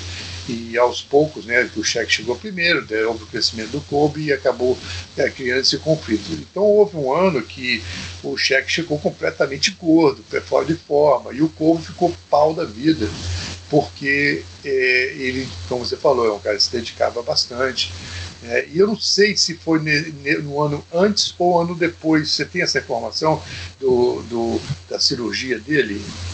Não sei se você tem essa informação. É, foi, foi nesse ano. Ele, na verdade, ele depois de 2000, ele chega fora de forma sempre. Pô, porque dois, é, então. é, mas esse ano é o pior, justamente por causa da cirurgia. Ele chega bem acima do peso, não consegue jogar tantos minutos. Tem até alguns jogos, alguns jogos com problemas com falta. Fica uma situação bem complicada. Aí, então, então é, eu me lembro desse detalhe, né? Até foi o, o fato que iniciou aí esse, esse problema entre os dois.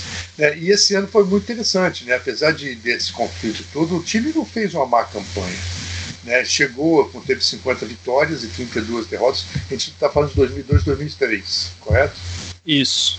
Então, fez uma boa campanha aí, de certa forma, não foi tão dominante, teve vários problemas.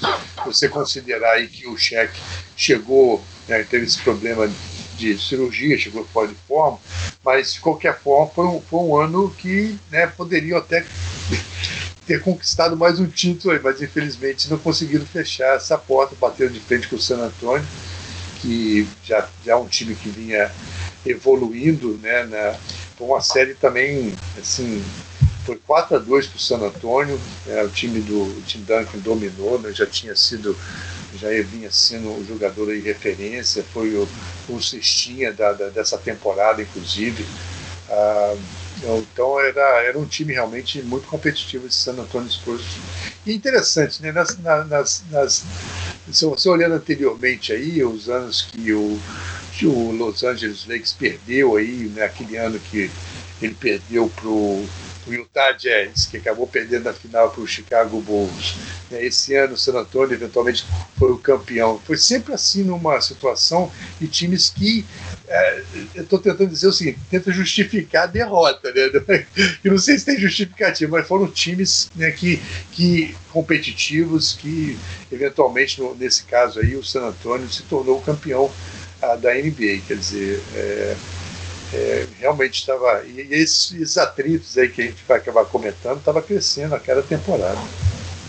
Com certeza. E o, esse ano eu acho que é o, o, momento assim que fica claro o caminho que a coisa vai tomar. Porque o Shaq tem essa questão de estar tá fora de forma, ele já está com 30 anos de idade, né, ele ainda vai fazer 27 pontos e 11 rebotes, mas vai jogar só 67 jogos.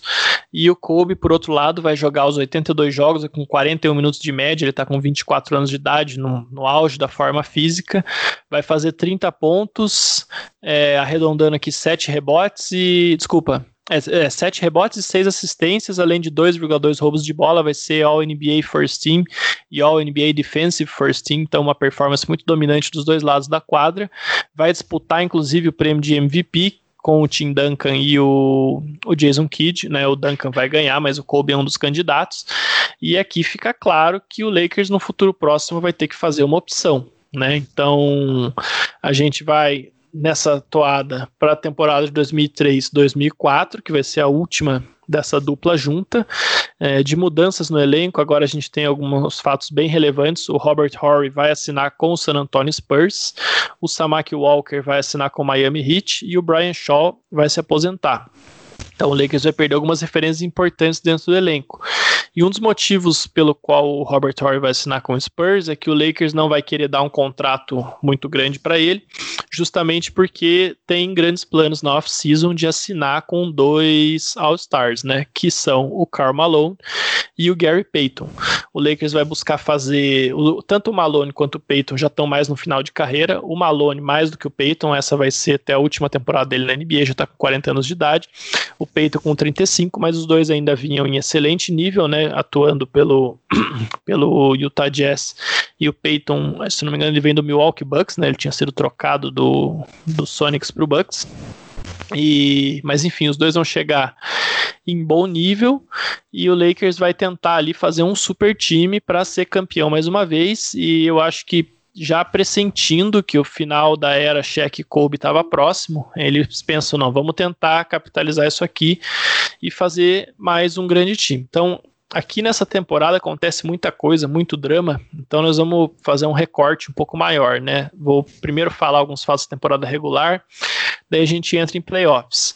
Então, além desses jogadores, o Lakers contrata também o Brian Russell, que é aquele cara que a gente viu lá no The Last Dance, que tomou aquele último arremesso do Jordan né, em 98, jogando pelo Jazz, mas é um cara que fez uma carreira inteira com o Utah Jazz. Ele com certeza foi pro Lakers porque era muito amigo do Malone também, era um bom defensor, um bom coadjuvante. É, essa temporada de calor até do Luke Walton, que depois veio a ser técnico do Lakers, ele é calor nesse time. E a contratação do Gary Payton, ela é, no ponto de vista o que? De você, já que você sofreu muito com o Tony Parker nos playoffs do ano passado, o Lakers contrata o Gary Payton, que é talvez o melhor defensor da posição de armador na história, se não é o melhor, é um dos três melhores com certeza, justamente para tentar parar o Parker nos playoffs, já sabendo que vai enfrentar o San Antonio Spurs, né? Então, mas o que, que acontece que vai fazer essa temporada aí por água abaixo logo antes dela começar? O Kobe vai ter durante a, a off-season de 2003 aquela acusação de, de estupro no Colorado, né? Nós não vamos ficar entrando no detalhe desse caso aqui, porque, enfim, isso primeiro, isso mereceria um programa todo à parte, porque são muitos detalhes, muitas coisas, e segundo, não é o nosso foco aqui, mas o Kobe vai ter esse caso, e a gente vai focar aqui no que vai, vai isso vai repercutir para o time. A atenção midiática sobre o Lakers, que naturalmente, só por ser o Lakers estar em Los Angeles, já é gigante, ela vai ser mais acentuada, isso numa temporada onde o Lakers vai ter quatro estrelas, e todo, tudo que já cercava o time em questão de briga de cheque Kobe e tudo mais, isso vai ser ampliado vezes 10. Né? O Kobe vai perder alguns jogos durante essa temporada para poder comparecer nas, nas sessões do julgamento dele. Inclusive, tem jogo. Eu até lembro, é, eu, quando jovem, assistindo o jogo na ESPN, que o, mostrava o Kobe chegando de helicóptero, já com o jogo andame, em andamento e ele indo para a quadra, assim, para chegar no segundo período. Tal. Então, foi, foi uma coisa assim. Uma audiência na, com o juiz, né? Alguma coisa assim. Exatamente, é. E aí, é, a, a briga entre eles chega num, num pico ali durante a temporada. É, ambos criticam um ao outro na mídia abertamente, né? Num, o Kobe até ele chega a falar para a mídia que o que ele fez não tem problema, porque o Shaq também traía a esposa dele, e aí nesse episódio... Ah, você falar Rapaz, o Shaq queria matar ele. Exato. Até o, o, Phil Jackson, ele escreve um livro dessa temporada, ele, de todas as temporadas ele resolve escrever um diário dessa temporada, acho que ele acertou, né, e ele publica, publica um livro depois chamado The Last Season, onde ele descreve que o Shaq chegou puto da vida no, no centro de treinamento do Lakers e tiveram que chamar lá o Karl Malone e o Horace Grant para apartar a briga, porque né, para segurar o cheque não é tão fácil. E, enfim, é, o Gary Payton ele não se adapta ao triângulo ofensivo. O Carmalone vai perder muitos jogos por lesão, né? O Shaq vai perder uns 40 jogos por lesão já aos 40 anos de idade. O Shaq vai perder uns 20 jogos, o Kobe vai perder uns 20 jogos. É, ironicamente, quem vai jogar todos os 82 vai ser o Gary Payton, que é o cara que não se adaptou. então, o Lakers vai ter uma temporada de altos e baixos, mas vai ainda fazer 56 e 26 de retrospecto, que vai ser a segunda posição no Oeste. Inclusive, vai vai conquistar essa segunda posição no último jogo da temporada, onde o Kobe faz uns arremessos lá contra o Portland Trail Blazers, um para uma bola de três para levar para prorrogação e outra para vencer o jogo, que também são dois arremessos bem marcantes da carreira dele. Mas é uma temporada de muito drama, né, Malavase? Vai chegar nos playoffs é. já um pouco desacreditado. Bastante, né? Assim, eu, só voltando um pouquinho atrás aqui, tem, tem inclusive o Isaiah Ryder, é, que estava no time há duas temporadas anterior a essa, é, ele falou que, recebendo uma entrevista dele recentemente, que o cheque que deu, ofereceu para ele 10 mil dólares. Ele falou assim: assim o diálogo foi esse. O, Azé, se você arrumar uma briga com Kobe, tem 10 mil dólares lá no vestiário esperando. então, essa, essa rixa aí, esse desentendimento, já vinha acontecendo é, já há alguns anos. Né? A coisa né, piorou uh, nesse último ano, essa declaração, inclusive o, essa declaração do, do, do Kobe sobre o cheque foi no depoimento dele na polícia. Não sei por que o cara, que ideia de botar o, enfiar o cara no meio dessa conversa. Né? Então, o, o cheque queria matar ele mesmo. Não é isso, isso aí né, tá bem, como você falou, que o Jackson fala isso, é, sobre isso no, no livro dele. E então se você imagina o, como é que era o vestiário desse time. Entendeu? São os principais jogadores, um querendo pegar o outro. Então não tinha, não tinha entrosamento. Os caras estavam tentando ser assim, profissionais né, pra, nessa temporada. Deve ter sido um desses. Agora, é, você viu o time aí, tinha muitos jogadores experientes. Né, como você falou, o Cal Malone, inclusive, ele jogou, ele, ficou, ele se contundiu né, não jogou toda a temporada. É, é, tinha assinado, você tinha o próprio Gary Payne, o Byron Russell, como você falou, né, o próprio Rick Fox já está na sua décima, décima segunda temporada, Horace Grant. Então eram, eram, jogadores, eram jogadores que experientes, talvez tenha sido aí o, o, o, o que segurou esse conflito aí, porque é inimaginável você ter dois jogadores é, porque você entende o ódio do, do, cara. Como é que você vai colocar o seu nome num, num processo que você não tem nada com isso de, de assédio sexual, cara? Então é, é, um negócio assim muito complicado e sério, porque eu acho que eventualmente isso aí veio até complicar o relacionamento do cheque com a esposa dele. E teve, teve, teve consequências assim sérias. Então foi uma infantilidade muito grande que eu acho do, do lado do Kobe. Né? E, e aí, né, a gente sabe que depois disso aí até é, ele amadureceu, melhorou o relacionamento dele com a esposa, com a Vanessa, enfim. Então, é, essa temporada aí foi um caldeirão borbulhando o tempo todo. Então, é assim, até difícil assim, entender como esse, esse time chegou né, a, as, as finais. A gente está falando de 2003 2004, eu estou enganado. Eu tô, tô exatamente, exatamente.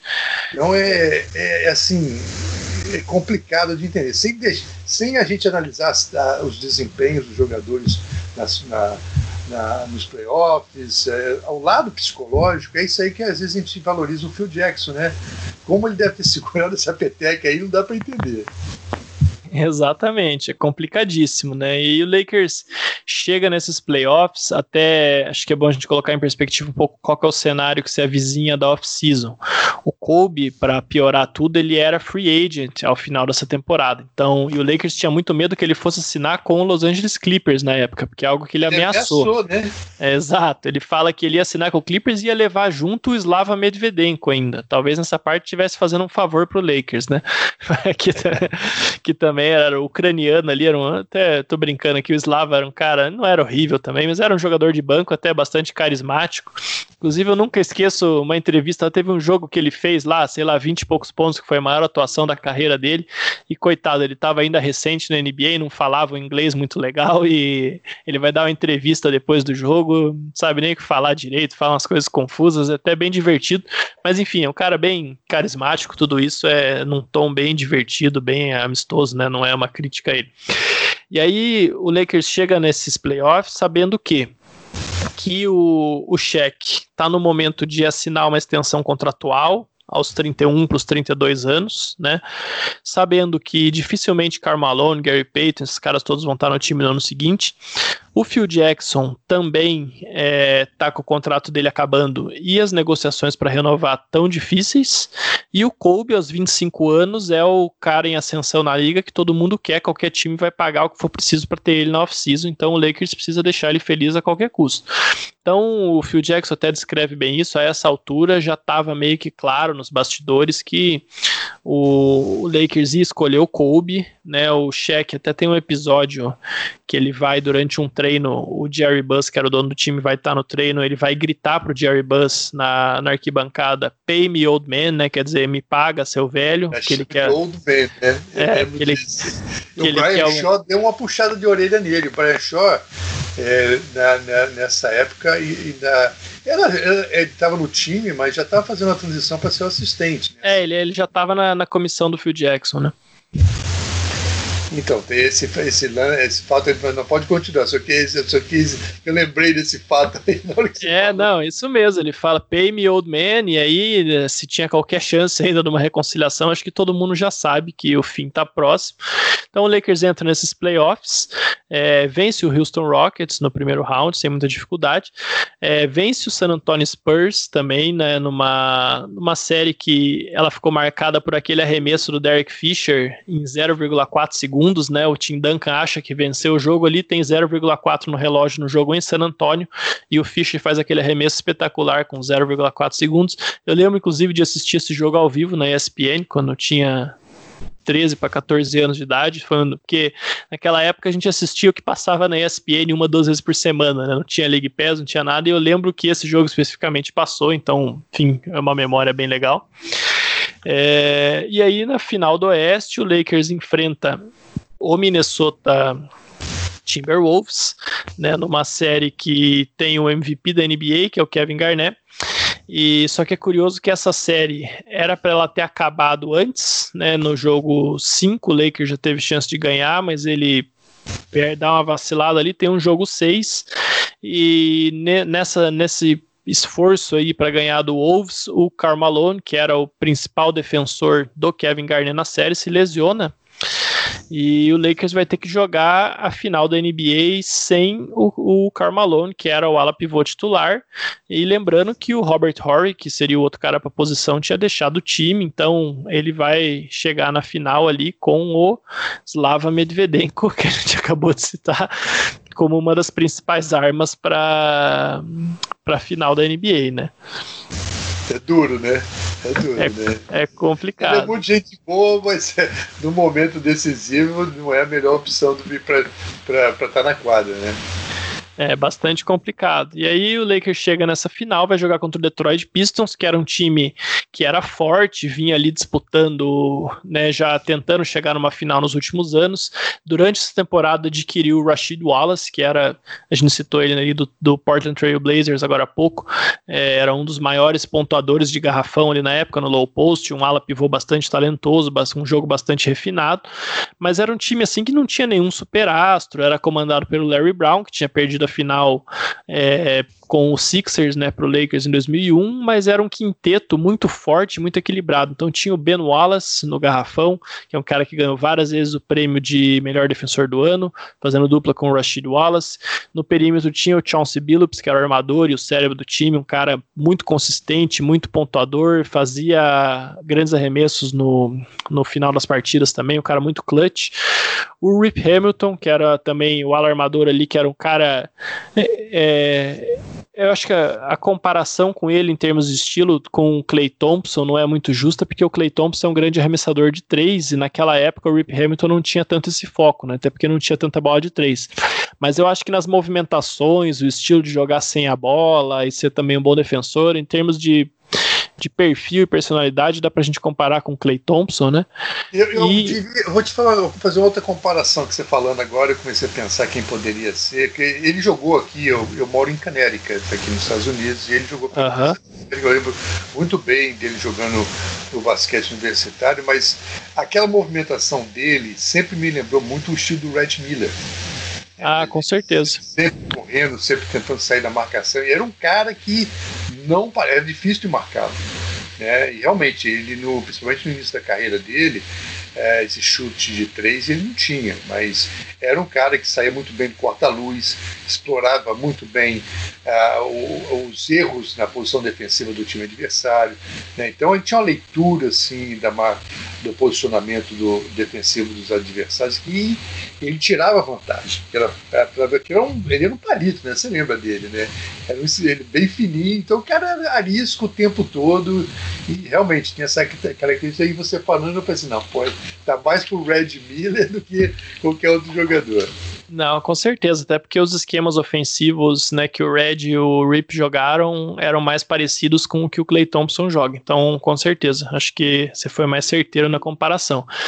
E aí o Lakers vai parar na grande defesa do Pistons, que é uma defesa histórica. No primeiro jogo, um time com tanto talento e com jogadores tão bons como o Lakers e com um sistema ofensivo que é o mais bem sucedido da NBA há quase 15 anos a essa altura, vai fazer só 75 pontos, vai perder para o Pistons ali por 87, 75 e não vai, o time vai desandar durante a série, vai durar só cinco jogos, vai ser um passeio do Pistons praticamente para cima do Lakers. A única vitória do Lakers vai vir no jogo 2, que vai para prorrogação. O Kobe vai inclusive inclusive fazer um arremesso ali no final do jogo para levar para prorrogação. O Lakers vai ganhar na prorrogação, mas depois vai perder o jogo 3 por 88 a 68, uma coisa incrível. E na última partida vai perder por 88 a 80. Eu lembro que até que esse jogo ficou na cara que não ia ter jeito. A hora que lá pro final do jogo o Ben Wallace tentou uma bola de três, eu falei: "Ah, não, agora pode desistir que que agora foi foi o boi que acorde tudo, né?" Eu lembro, assim, eu, eu, não lembro, lógico que todo, eu teria que rever esse jogo, mas eu lembro, tem uns flashes assim desse jogo, eu lembro dessa bola do Kobe e, e, e, e o Ben Wallace chutar a bola de três é ridículo, né? Um cara que sempre dominou dentro do garrafão, ninguém arriscava nem fazer jogada para ele chutar de fora. É, então realmente foi um domínio total do, do Detroit né, em cima do Los Angeles nessa série.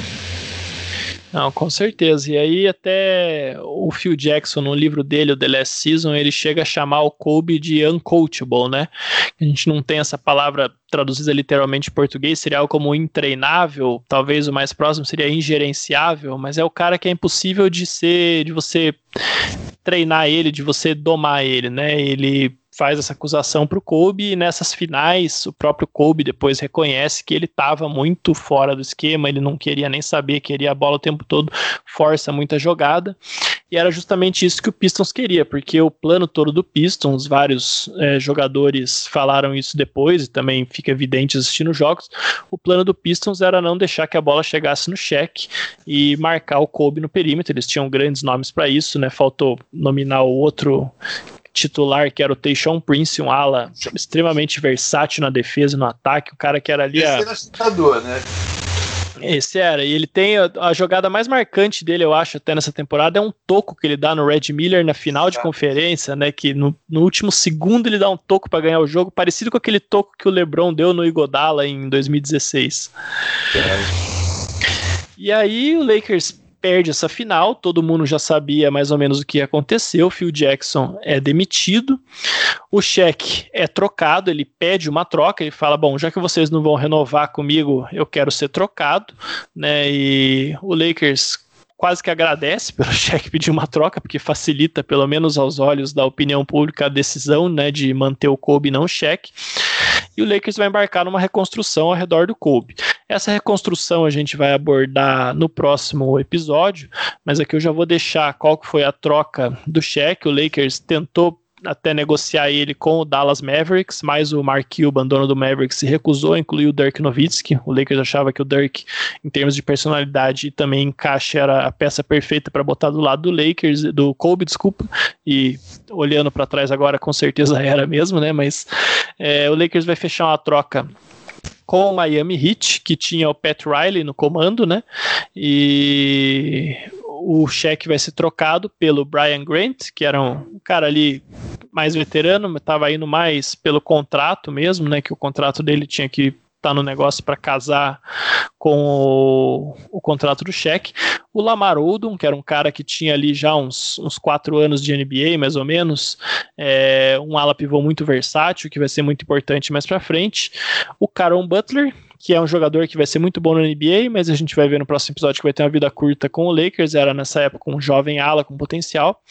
E uma escolha de first round no draft futura, que vai acabar sendo o Jordan Farmer, outro cara que também vai ter um papel aí nos, nos próximos anos pelo Lakers. Então, na época foi uma troca um pouco criticada, mas eu acho que você nunca vai conseguir um bom retorno por, por um jogador da estatura que é o Shaq, ainda mais quando ele já está ali indo para 32 anos.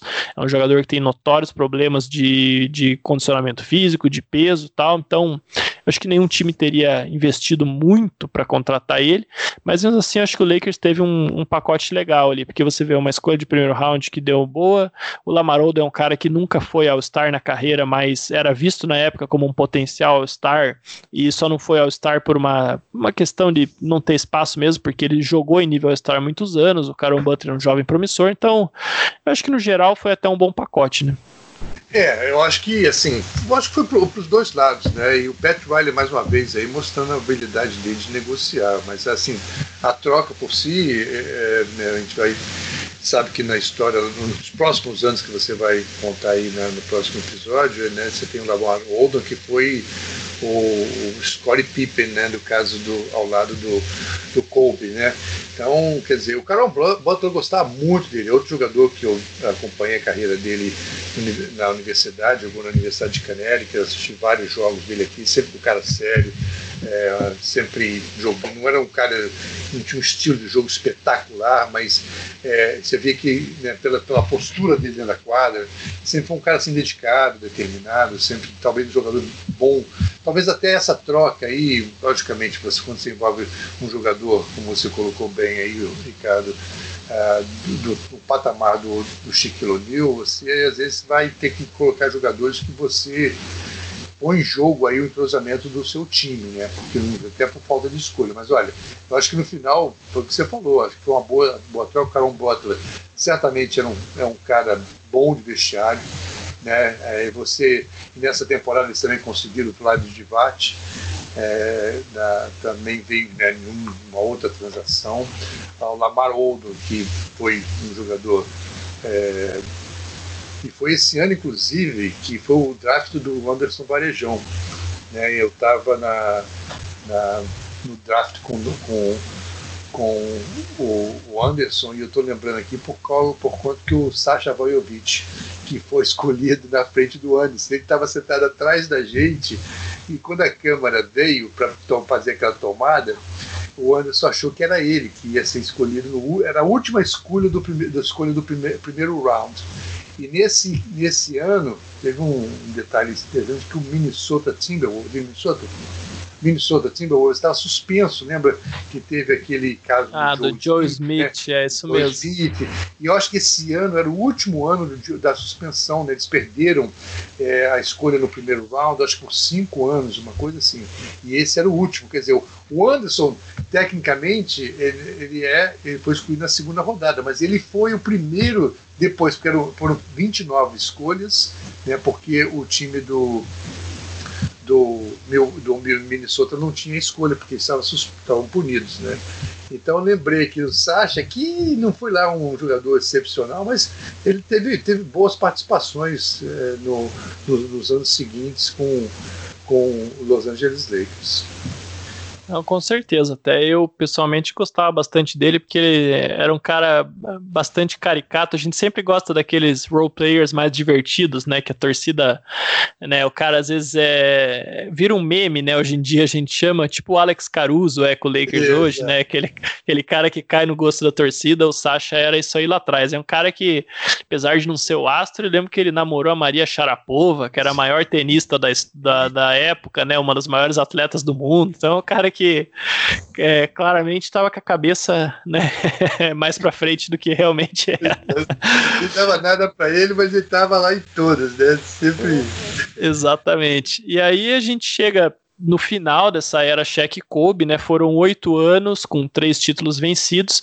E é impressionante, né, Malavaz? Isso eu queria que você, até que viveu esse período mais intensamente, eu acompanhei, mas eu era novo e eu tenho essa história mais, né, de, enfim, de ler, de reassistir e tal. Eu francamente eu lembro de poucas coisas ao vivo desse período, lembro desse jogo aí do 0,4 segundos, lembro da final 2002 contra o Nets, mas até para a gente não ter tanto acesso aqui no Brasil e você que estava lá nos Estados Unidos acompanhando isso todo dia, é, apesar de ter vencido três anos, três títulos em oito anos, ficou um gostinho de quero mais, né?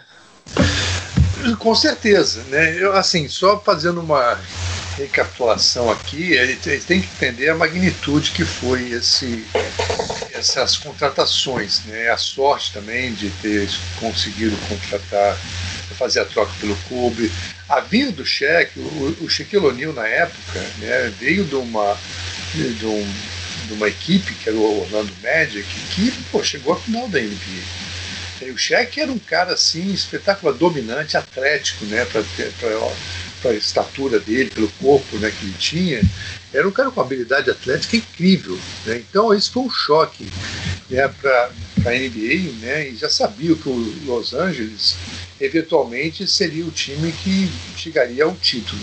É, aí vem a contratação do Phil Jackson, que dá um impacto, né, que saindo de uma, uma sequência de né, de oito anos ali dominando nos anos 90 junto com o Chicago Bulls. Então, quer dizer, foi um impacto muito grande. Quer dizer, esse, esse time aí marca realmente a história.